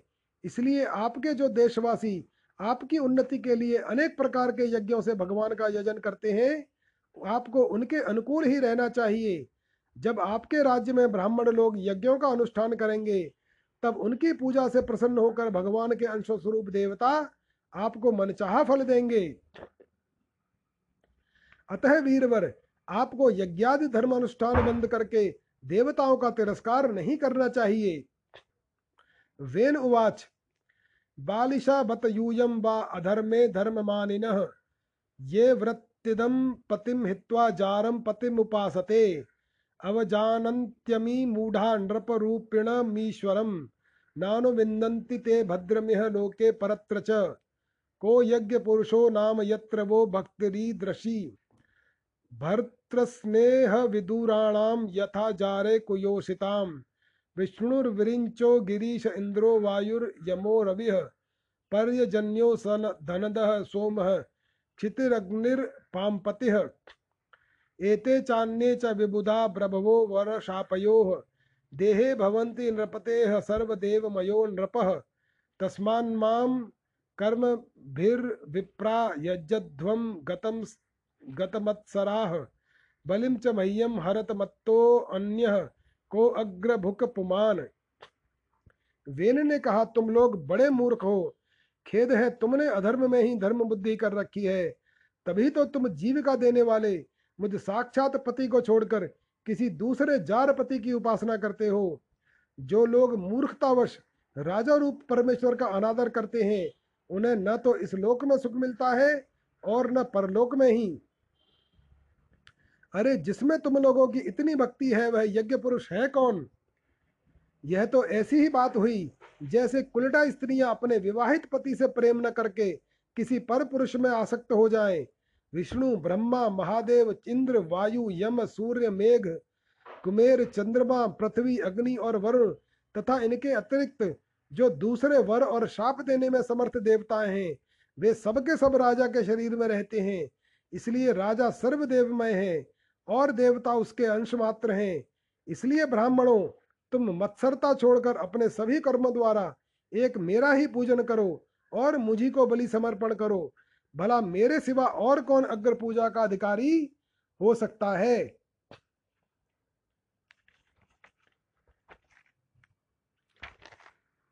मैत्रेय उवाच इत्थम विपर विपर्य यमतिः पापी यानुत्पथम गतः।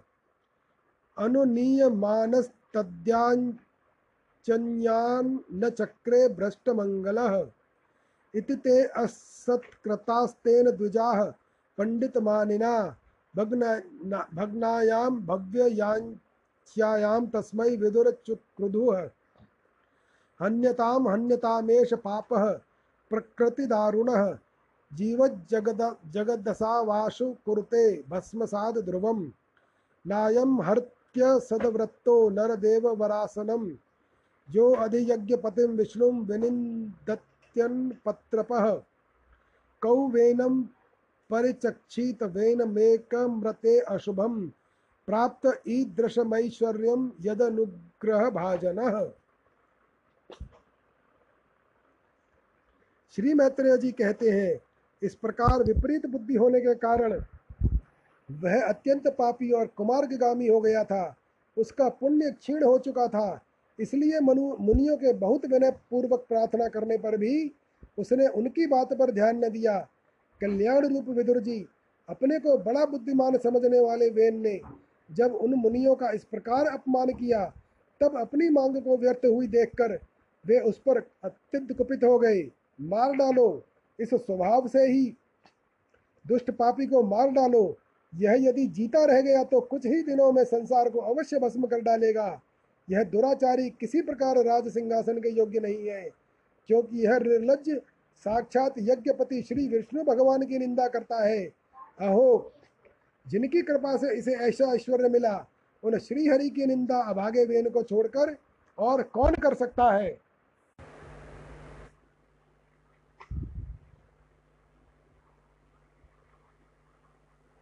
इत्थं व्यवसिता हन्तुं ऋषयो रूढमन्यवः निजग्नुर्हुडकृतैः वेनं हतं हतं च्युतनिन्दया।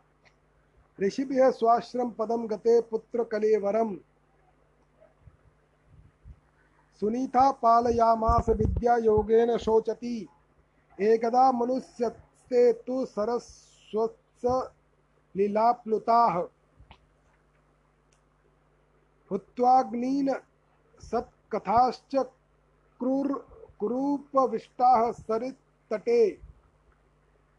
वीक्षोत्थितांस्तदोत्पाता पातानाहुर्लोक भया भयङ्करान् अप्यभद्रं नाथाया दस्युभ्यो न भवेद् भुवः, एवं रशन्त ऋषयो धावतां सर्वतो दिशम् पांशुः समुत्थितो भूरिश्चो राणामभिलुम्पताम्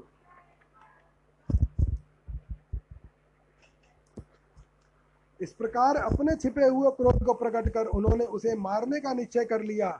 वह तो भगवान की निंदा करने के कारण पहले से ही मर चुका था। इसलिए केवल हिंकारों से ही उन्होंने उसका काम तमाम कर दिया।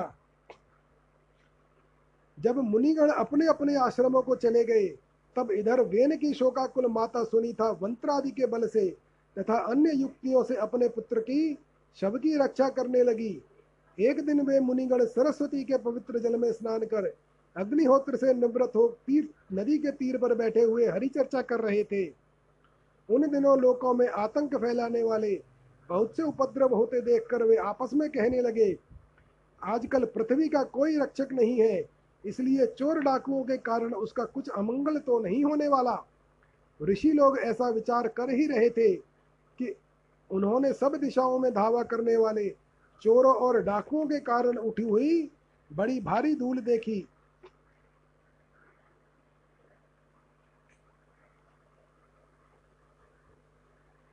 तदुपद्रम, पद्रवमाज्ञाय लोकस्य वसुलुम्पताम् भर्तर्युर् परते तस्मिन्नयोनन्य तस्मिन्नन्योनन्यं योन्यं च जिघासतां चोरप्रायं जनपदं हीनसत्त्वमराजकं लोकान्नावारयञ्चक्ता अपि तद्दोषदर्शिनः। ब्राह्मणः समद्रक्शान्तो दीनानां समुपेक्षकः। स्रवते ब्रह्म तस्यापि भिन्न भाण्डात्पयो यथा। नाङ्गस्य वंशो राजर्षेरेष संस्थातुमर्हति।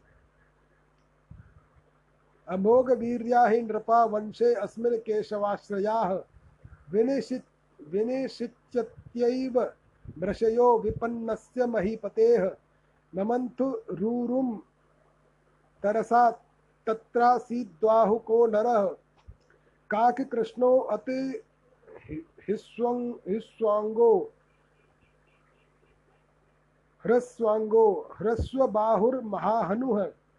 ह्रस्वपान्निम्ननासाग्रो रक्ताक्षस्ताम्रमूर्धजः तं तु ते अवनतं दीनं किं करोमीति वादिनं।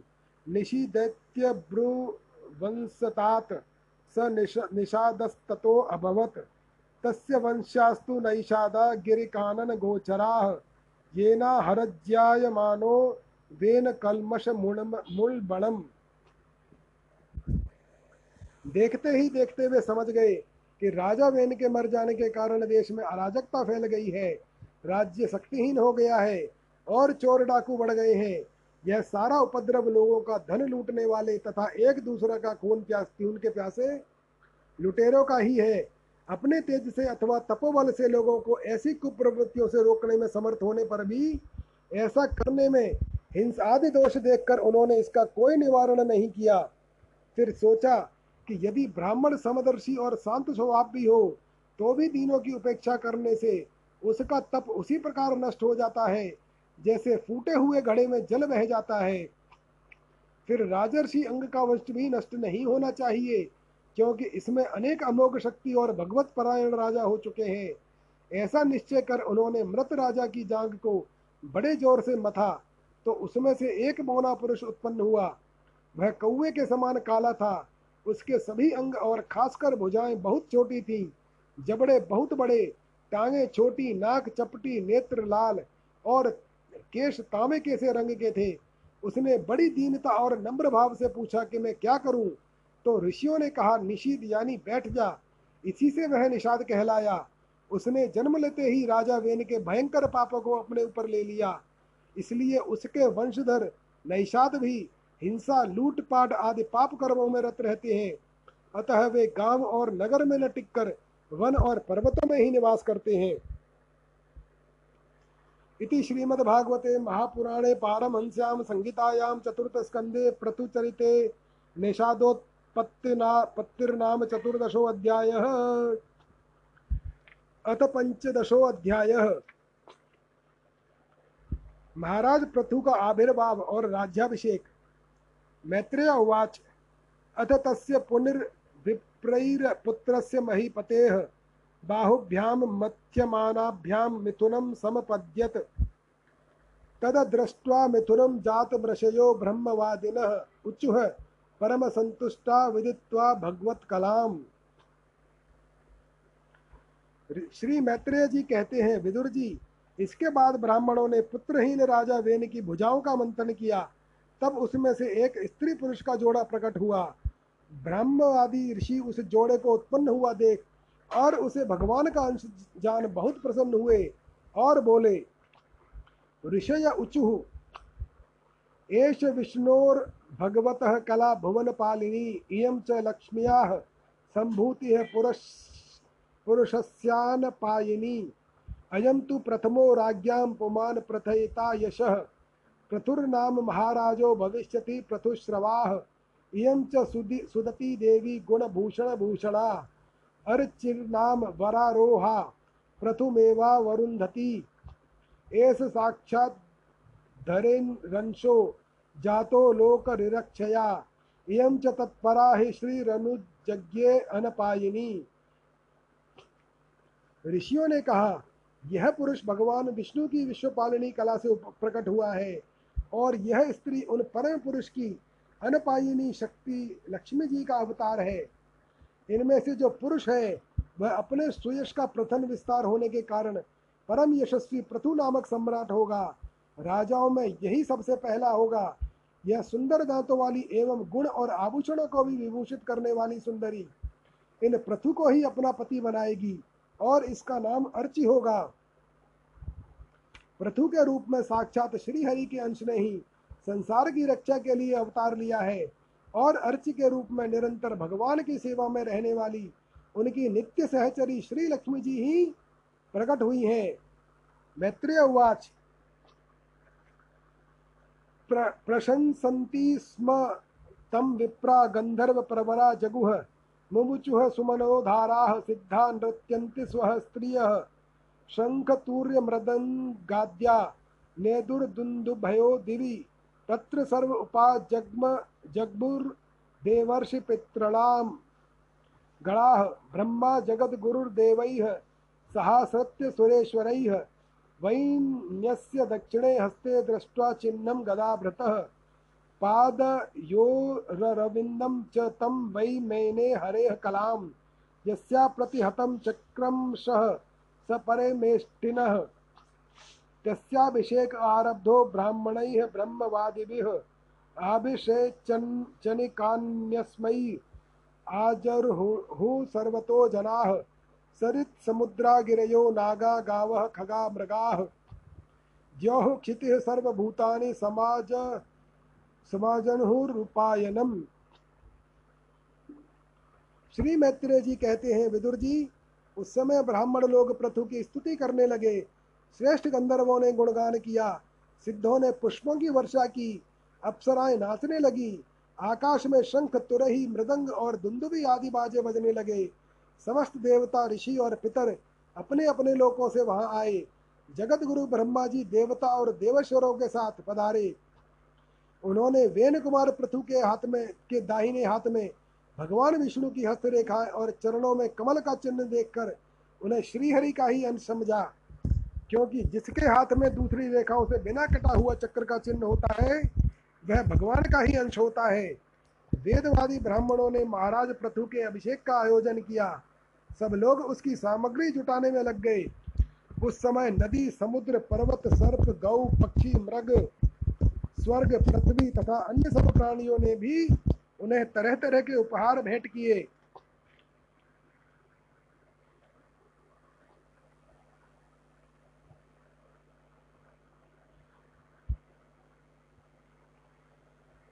सो अभिषिक्तो महाराज सुवासा साध्वलंकृत पत्न्यार्चिशालंकृतया विरेजे अग्निवापर तस्मै जहार धनदो हेमं वीरवरासनं वरुणः सलिस्त्रावत्मातपत्रं शशिप्रभं वायुश्च वाल्य वालव्यजने धर्मः कीर्तिमयीं स्रजम्।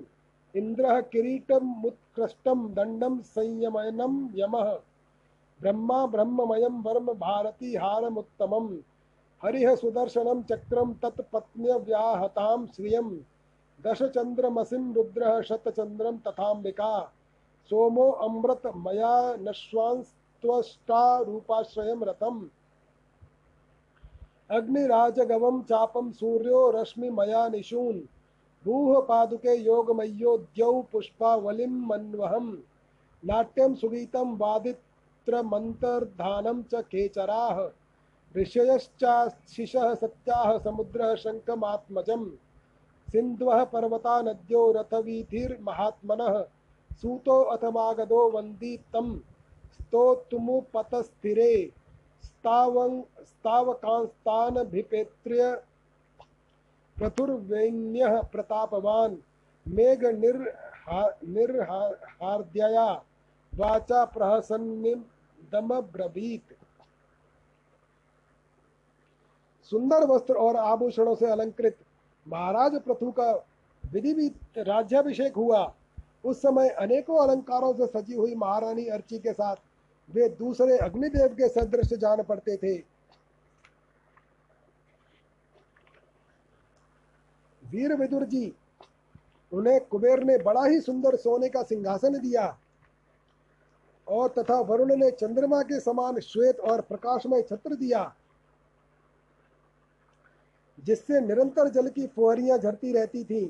वायु ने दो चंवर, धर्म ने कीर्तिमयी माला, इंद्र ने मनोहर मुकुट यम ने दमन करने वाला दंड ब्रह्मा ने वेदमय कवच, सरस्वती ने सुंदर हार, विष्णु भगवान ने सुदर्शन चक्र, विष्णु प्रिया लक्ष्मी जी ने अविचल संपत्ति, रुद्र ने दस चंद्राकार चिन्हों से युक्त कोश वाली तलवार, अंबिका जी ने सौ चंद्राकार चिन्ह वाली ढाल, चंद्रमा ने अमृतमय अश्व, त्वष्टा ने सुंदर रथ, अग्नि ने बकरे और गौ के सिंगों का बना हुआ सुदृढ़ धनुष, सूर्य ने तेजोमय बाण पृथ्वी ने चरण स्पर्श मात्र से अभिष्ट स्थान पर पहुँचा देने वाली योगमयी पादुकाएँ, आकाश के अभिमानी देव देवता ने नित्य नूतन पुष्पों की माला, आकाश विहारी सिद्ध गंधर्वादी ने नाचने गाने, बजाने और अंतर्धान हो जाने की शक्तियाँ, ऋषियों ने अमोघ आशीर्वाद, समुद्र ने अपने से उत्पन्न हुआ शंख तथा सातों समुद्र, पर्वत और नदियों ने उनके रथ के लिए बेरोक टोक मार्ग उपहार में दिए।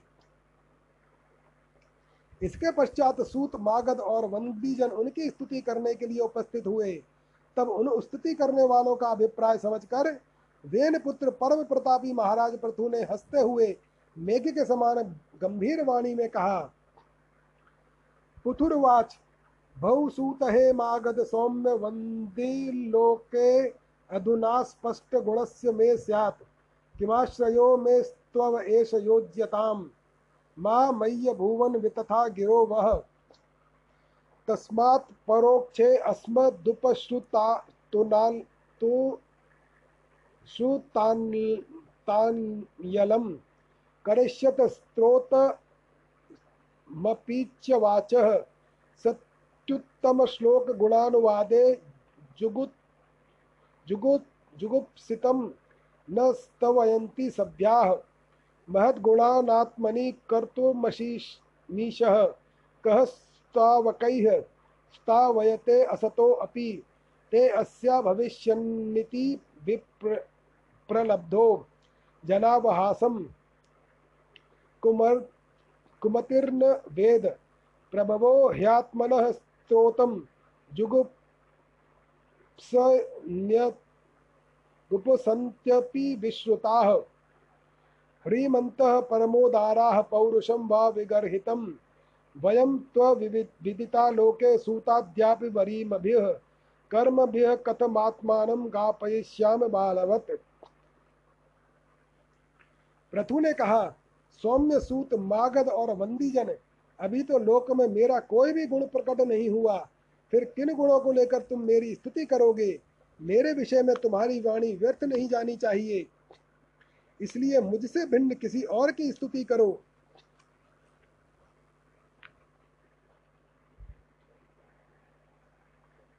मृदुभाषियों कालांतर में जब मेरे अप्रकट गुण प्रकट हो जाएँ, तब भरपेट अपनी मधुर वाणी से मेरी स्तुति कर लेना। देखो श्रेष्ठ पुरुष पवित्र कीर्ति श्री हरि के गुणानुवाद के रहते हुए तुष्य मनुष्यों की स्तुति नहीं किया करते। महान गुणों को धारण करने में समर्थ होने पर भी ऐसा कौन बुद्धिमान पुरुष है जो उनके न रहने पर भी केवल संभावना मात्र से स्तुति करने करने वाले द्वारा अपनी स्तुति कराएगा? यदि यह विद्याभ्यास करता तो इसमें अनुक अनुक गुण हो जाते। इस प्रकार की स्तुति से तो मनुष्य की वंचना की जाती है। वह मंदमती यह नहीं समझता कि इस प्रकार तो लोग उसका उपहास ही कर रहे हैं। जिस प्रकार लज्जाशील उदार पुरुष अपने किसी निंदित पराक्रम की चर्चा होनी बुरी समझते हैं उसी प्रकार लोक विख्यात समर्थ पुरुष अपनी स्तुति को भी निंदित मानते हैं। सूतगण, अभी हम अपने श्रेष्ठ कर्मों के द्वारा लोक में अप्रसिद्ध ही है। हमने अब तक कोई भी ऐसा काम नहीं किया है जिसकी प्रशंसा की जा सके। जब, तब तुम लोगों से बच्चों के समान अपनी कीर्ति का किस प्रकार गान करावें? इति श्रीमद्भागवते महापुराणे पारमहंस्याम संगीतायाम चतुर्थ स्कंधे प्रथुचरिते पंचदशो अध्याय। ओम नमो भगवते वासुदेवाय। अथ षोडशो अध्याय। वंदी जन द्वारा महाराज प्रथु की स्तुति। मैत्रेय उवाच। इति ब्रुवाणं नृपतिं गायका मुनिचोदिताः। तुष्टुवुस्तुष्ट मनस् मनस्तस्तद्वागमृतसेवया। नालं वयं ते महिमानुवर्णने। यो देववर्यो अवततार मायया। वेनाङ्गजातस्य च पौरुषाणि ते वाचस्पतीनामपि बभ्रमुर्धियः।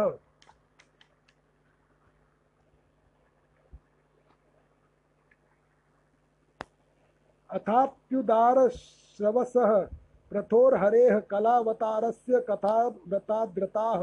यथोपदेशं मुनिभिः प्रचोदिताः। श्लाघ्यानि कर्माणि वयं वितन्मनिः। एष धर्मभ्रतां श्रेष्ठो लोकं धर्मे अनुवर्तयन्। गोप्ता च धर्मसेतूनां शास्ता तत्परिपन्थिनाम् एष वै लोकपालानां विभर्त्येकस्तनौ तनुः काले काले यथा भागं लोकयोरुभयोर्हितम् वसुकाल उपादत्ते काले चायं विमुञ्चति। सर्व सर्वेषु भूतेषु प्रतपन सूर्य वद्विभुः श्री मैत्रेय जी कहते हैं, महाराज प्रथु ने जब इस प्रकार कहा, तब उनके वचनामृत का आस्वादन करके सूत आदि गायक लोग बड़े प्रसन्न हुए। फिर वे मुनियों की प्रेरणा से उनकी इस प्रकार स्तुति करने लगे। आप साक्षात देव प्रवर श्री नारायण ही हैं। जो अपनी माया से अवतीर्ण हुए हैं, हम आपकी महिमा का वर्णन करने में समर्थ नहीं है। आपने जन्म तो राजा वेन के मृतक शरीर से लिया है, किंतु आपके पौरुषों का वर्णन करने में साक्षात ब्रह्मा की बुद्धि भी चकरा जाती है। तथापि आपके कथामृत के आस्वादन में आदर बुद्धि रखकर मुनियों के उपदेश के द्वारा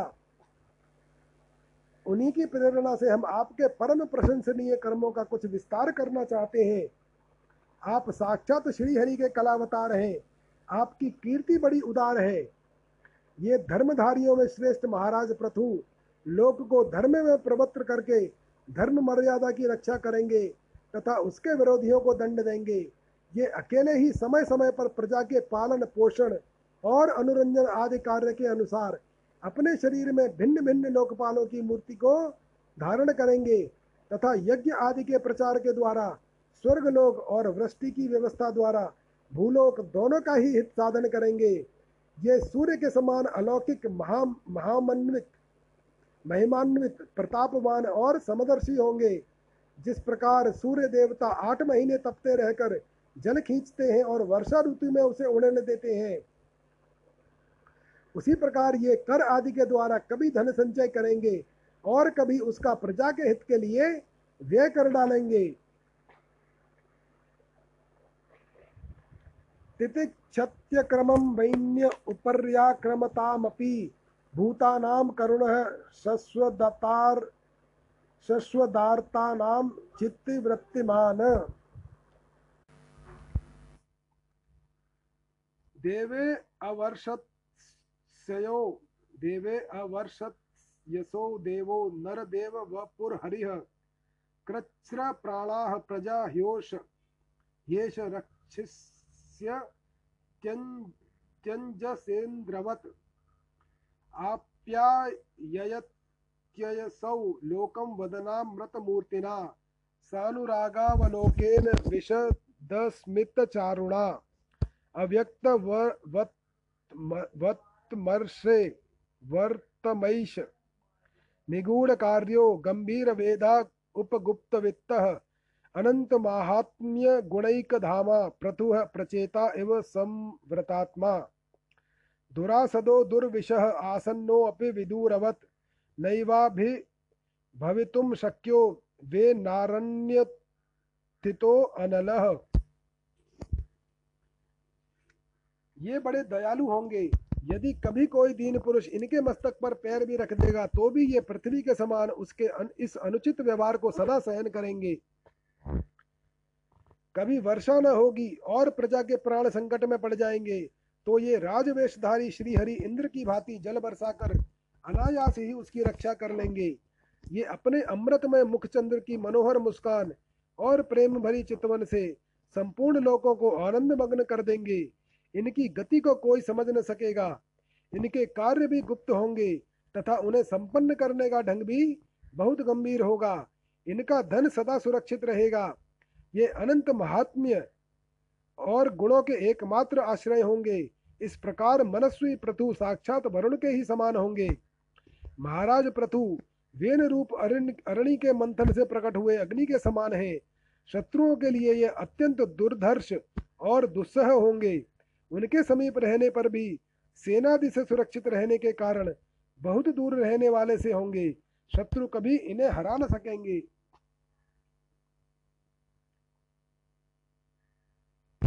अंतर बहिश्च भूतानां पश्चन कर्माणि चारण उदासीन एवा दक्षो वायुरात्मवेव देहिनां न दण्ड्यं दण्डयत्येष सुतमात्मद्विषामपि दण्डयत्यात्मजमपि दण्डयं धर्मपथे स्थितः। अस्या प्रतिहितं चक्रं प्रथो रामा न साचलात् वर्तते भगवानर्को यावत् पतिगौगणैः रञ्जयिष्यति यल्लोकमयमात्मविचेष्टितैः अथा मुमाहु राजानं प्रज्ञाः। दृढ़व्रतः सत्यसन्धो ब्रह्मण्यो वृद्धसेवकः। शरण्यः सर्वभूतानां मानदो दीनवत्सलः। मातृभक्तिः परस्त्रीषु, पत्न्या मर्ध इवात्मनः। प्रजासु पितृवत्स्निग्धः किङ्करो ब्रह्मवादिनां। देहिनात्म देहिनामात्मवत्पृष्ठः सुहृदां नन्दिवर्धनः। मुक्तसङ्गप्रसङ्गोऽयं दण्डपारेण साधुषु।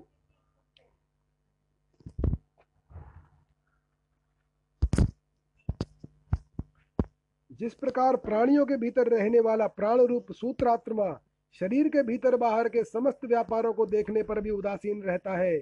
उसी प्रकार ये भी गुप्तचरों के द्वारा, प्राणियों के गुप्त और प्रकट सभी प्रकार के व्यापार को देखते हुए भी अपनी निंदा और स्तुति आदि के लिए प्रति उदासीन व्रत रहेंगे। ये धर्म मार्ग में स्थित रहकर अपने शत्रु के पुत्र को भी दंडनीय न होने पर कोई दंड न देंगे और दंडनीय होने पर तो अपने पुत्र को भी दंड देंगे। भगवान सूर्य मानसोत्तर पर्वत तक जितने प्रदेश को अपनी किरणों से प्रकाशित करते हैं, उन उस संपूर्ण क्षेत्र में इनका निष्कंटक राज्य रहेगा। ये अपने कार्यों से सब लोगों को सुख पहुंचावेंगे, उनका रंजन करेंगे। इससे उन मनोरंजनात्मक व्यापारों के कारण प्रजा इन्हें राजा कहेगी। ये बड़े दृढ़ संकल्प, सत्य प्रतिज्ञ, ब्राह्मण भक्त, वृद्धों की सेवा करने वाले, शरणागत वत्सल, सब प्राणियों को मान देने वाले और दीनों पर दया करने वाले होंगे। ये पर स्त्री में माता के समान भक्ति रखेंगे, पत्नी को अपने आधे अंग के समान मानेंगे, प्रजा पर पिता के समान प्रेम रखेंगे और ब्रह्मवादियों के सेवक होंगे। दूसरे प्राणी इन्हें उतना ही चाहेंगे जितना अपने शरीर को। ये सुहृदों के आनंद को बढ़ाएँगे। ये सर्वदा वैराग्यवान पुरुषों से विशेष प्रेम करेंगे और दुष्टों को दंड पाणी यमराज के समान सदा दंड देने के लिए उद्यत रहेंगे। अयम तो साक्षात भगवान त्रयधीश कूटस्थ आत्मा कलयावतीर्ण यस्मिन्न विद्या रचितं निरर्थकं पश्यन्ति नानात्वमपि प्रतीतम्। अयं भुवो मण्डलमोदयाद्रे एह गोप्तैकवीरो नरदेवनाथः, आस्थाय जैत्रं रथमात्तचापः, पर्यस्यते दक्षिणतो यथार्कः। अस्मै नृपालाः किल तत्र तत्र बलिं हरिष्यन्ति सलोकपालाः। मंस्यन्त येषां स्त्रिय आदिराजम् चक्रायुधम तद्यश उद्धरंत्य तीनों गुणों के अधिष्ठाता और निर्विकार साक्षात श्री नारायण ने ही इनके रूप में अपने अंश से अवतार लिया है। जिस जिनमें पंडित लोग अविद्यावश प्रतीत होने वाले इस नानत्व को मिथ्या ही समझते हैं। ये अद्वितीय वीर और एक छत्र सम्राट होकर अकेले ही उदयांचल पर्यंत समस्त भूमंडल की रक्षा करेंगे, तथा अपने जयशील रथ पर चढ़कर धनुष हाथ में लिए सूर्य के समान सर्वत्र प्रदीक्षिणा करेंगे। उस समय जहाँ तहां सभी लोकपाल और पृथ्वीपाल इन्हें भेंटे समर्पण करेंगे। उनकी स्त्रियाँ इनका गुणगान करेंगी और इन आदिराज को साक्षात श्रीहरि ही मानेंगी। अयम महीम गाम दुदुह अधिराजः प्रजापतिर्वृत्तिकरः प्रजानां यो लीला, लीलयाद्रीन् स्वशरासकोटया भिन्दन् समां गाम करोद्यथेन्द्रः विस्फुर्जयन्नाजगवं धनुः स्वयं। यदा चरत क्षमाम विष विषह्यमाजौ तदा निलिल्युर्दिशि दिश्य सन्तौ। लाङ्गूलमुद्यम्य यथा मृगेन्द्रः। एषो अश्वमेधान शतमाजहार सरस्वती प्रादुर्भाव यत्र आहारीषीद्यस्य हयं पुरन्दरः। शतक्रतुश्चरमे वर्तमाने। एष स्वसद्योपवने समेत्य सन्नतकुमारं भगवन्तमेकम्।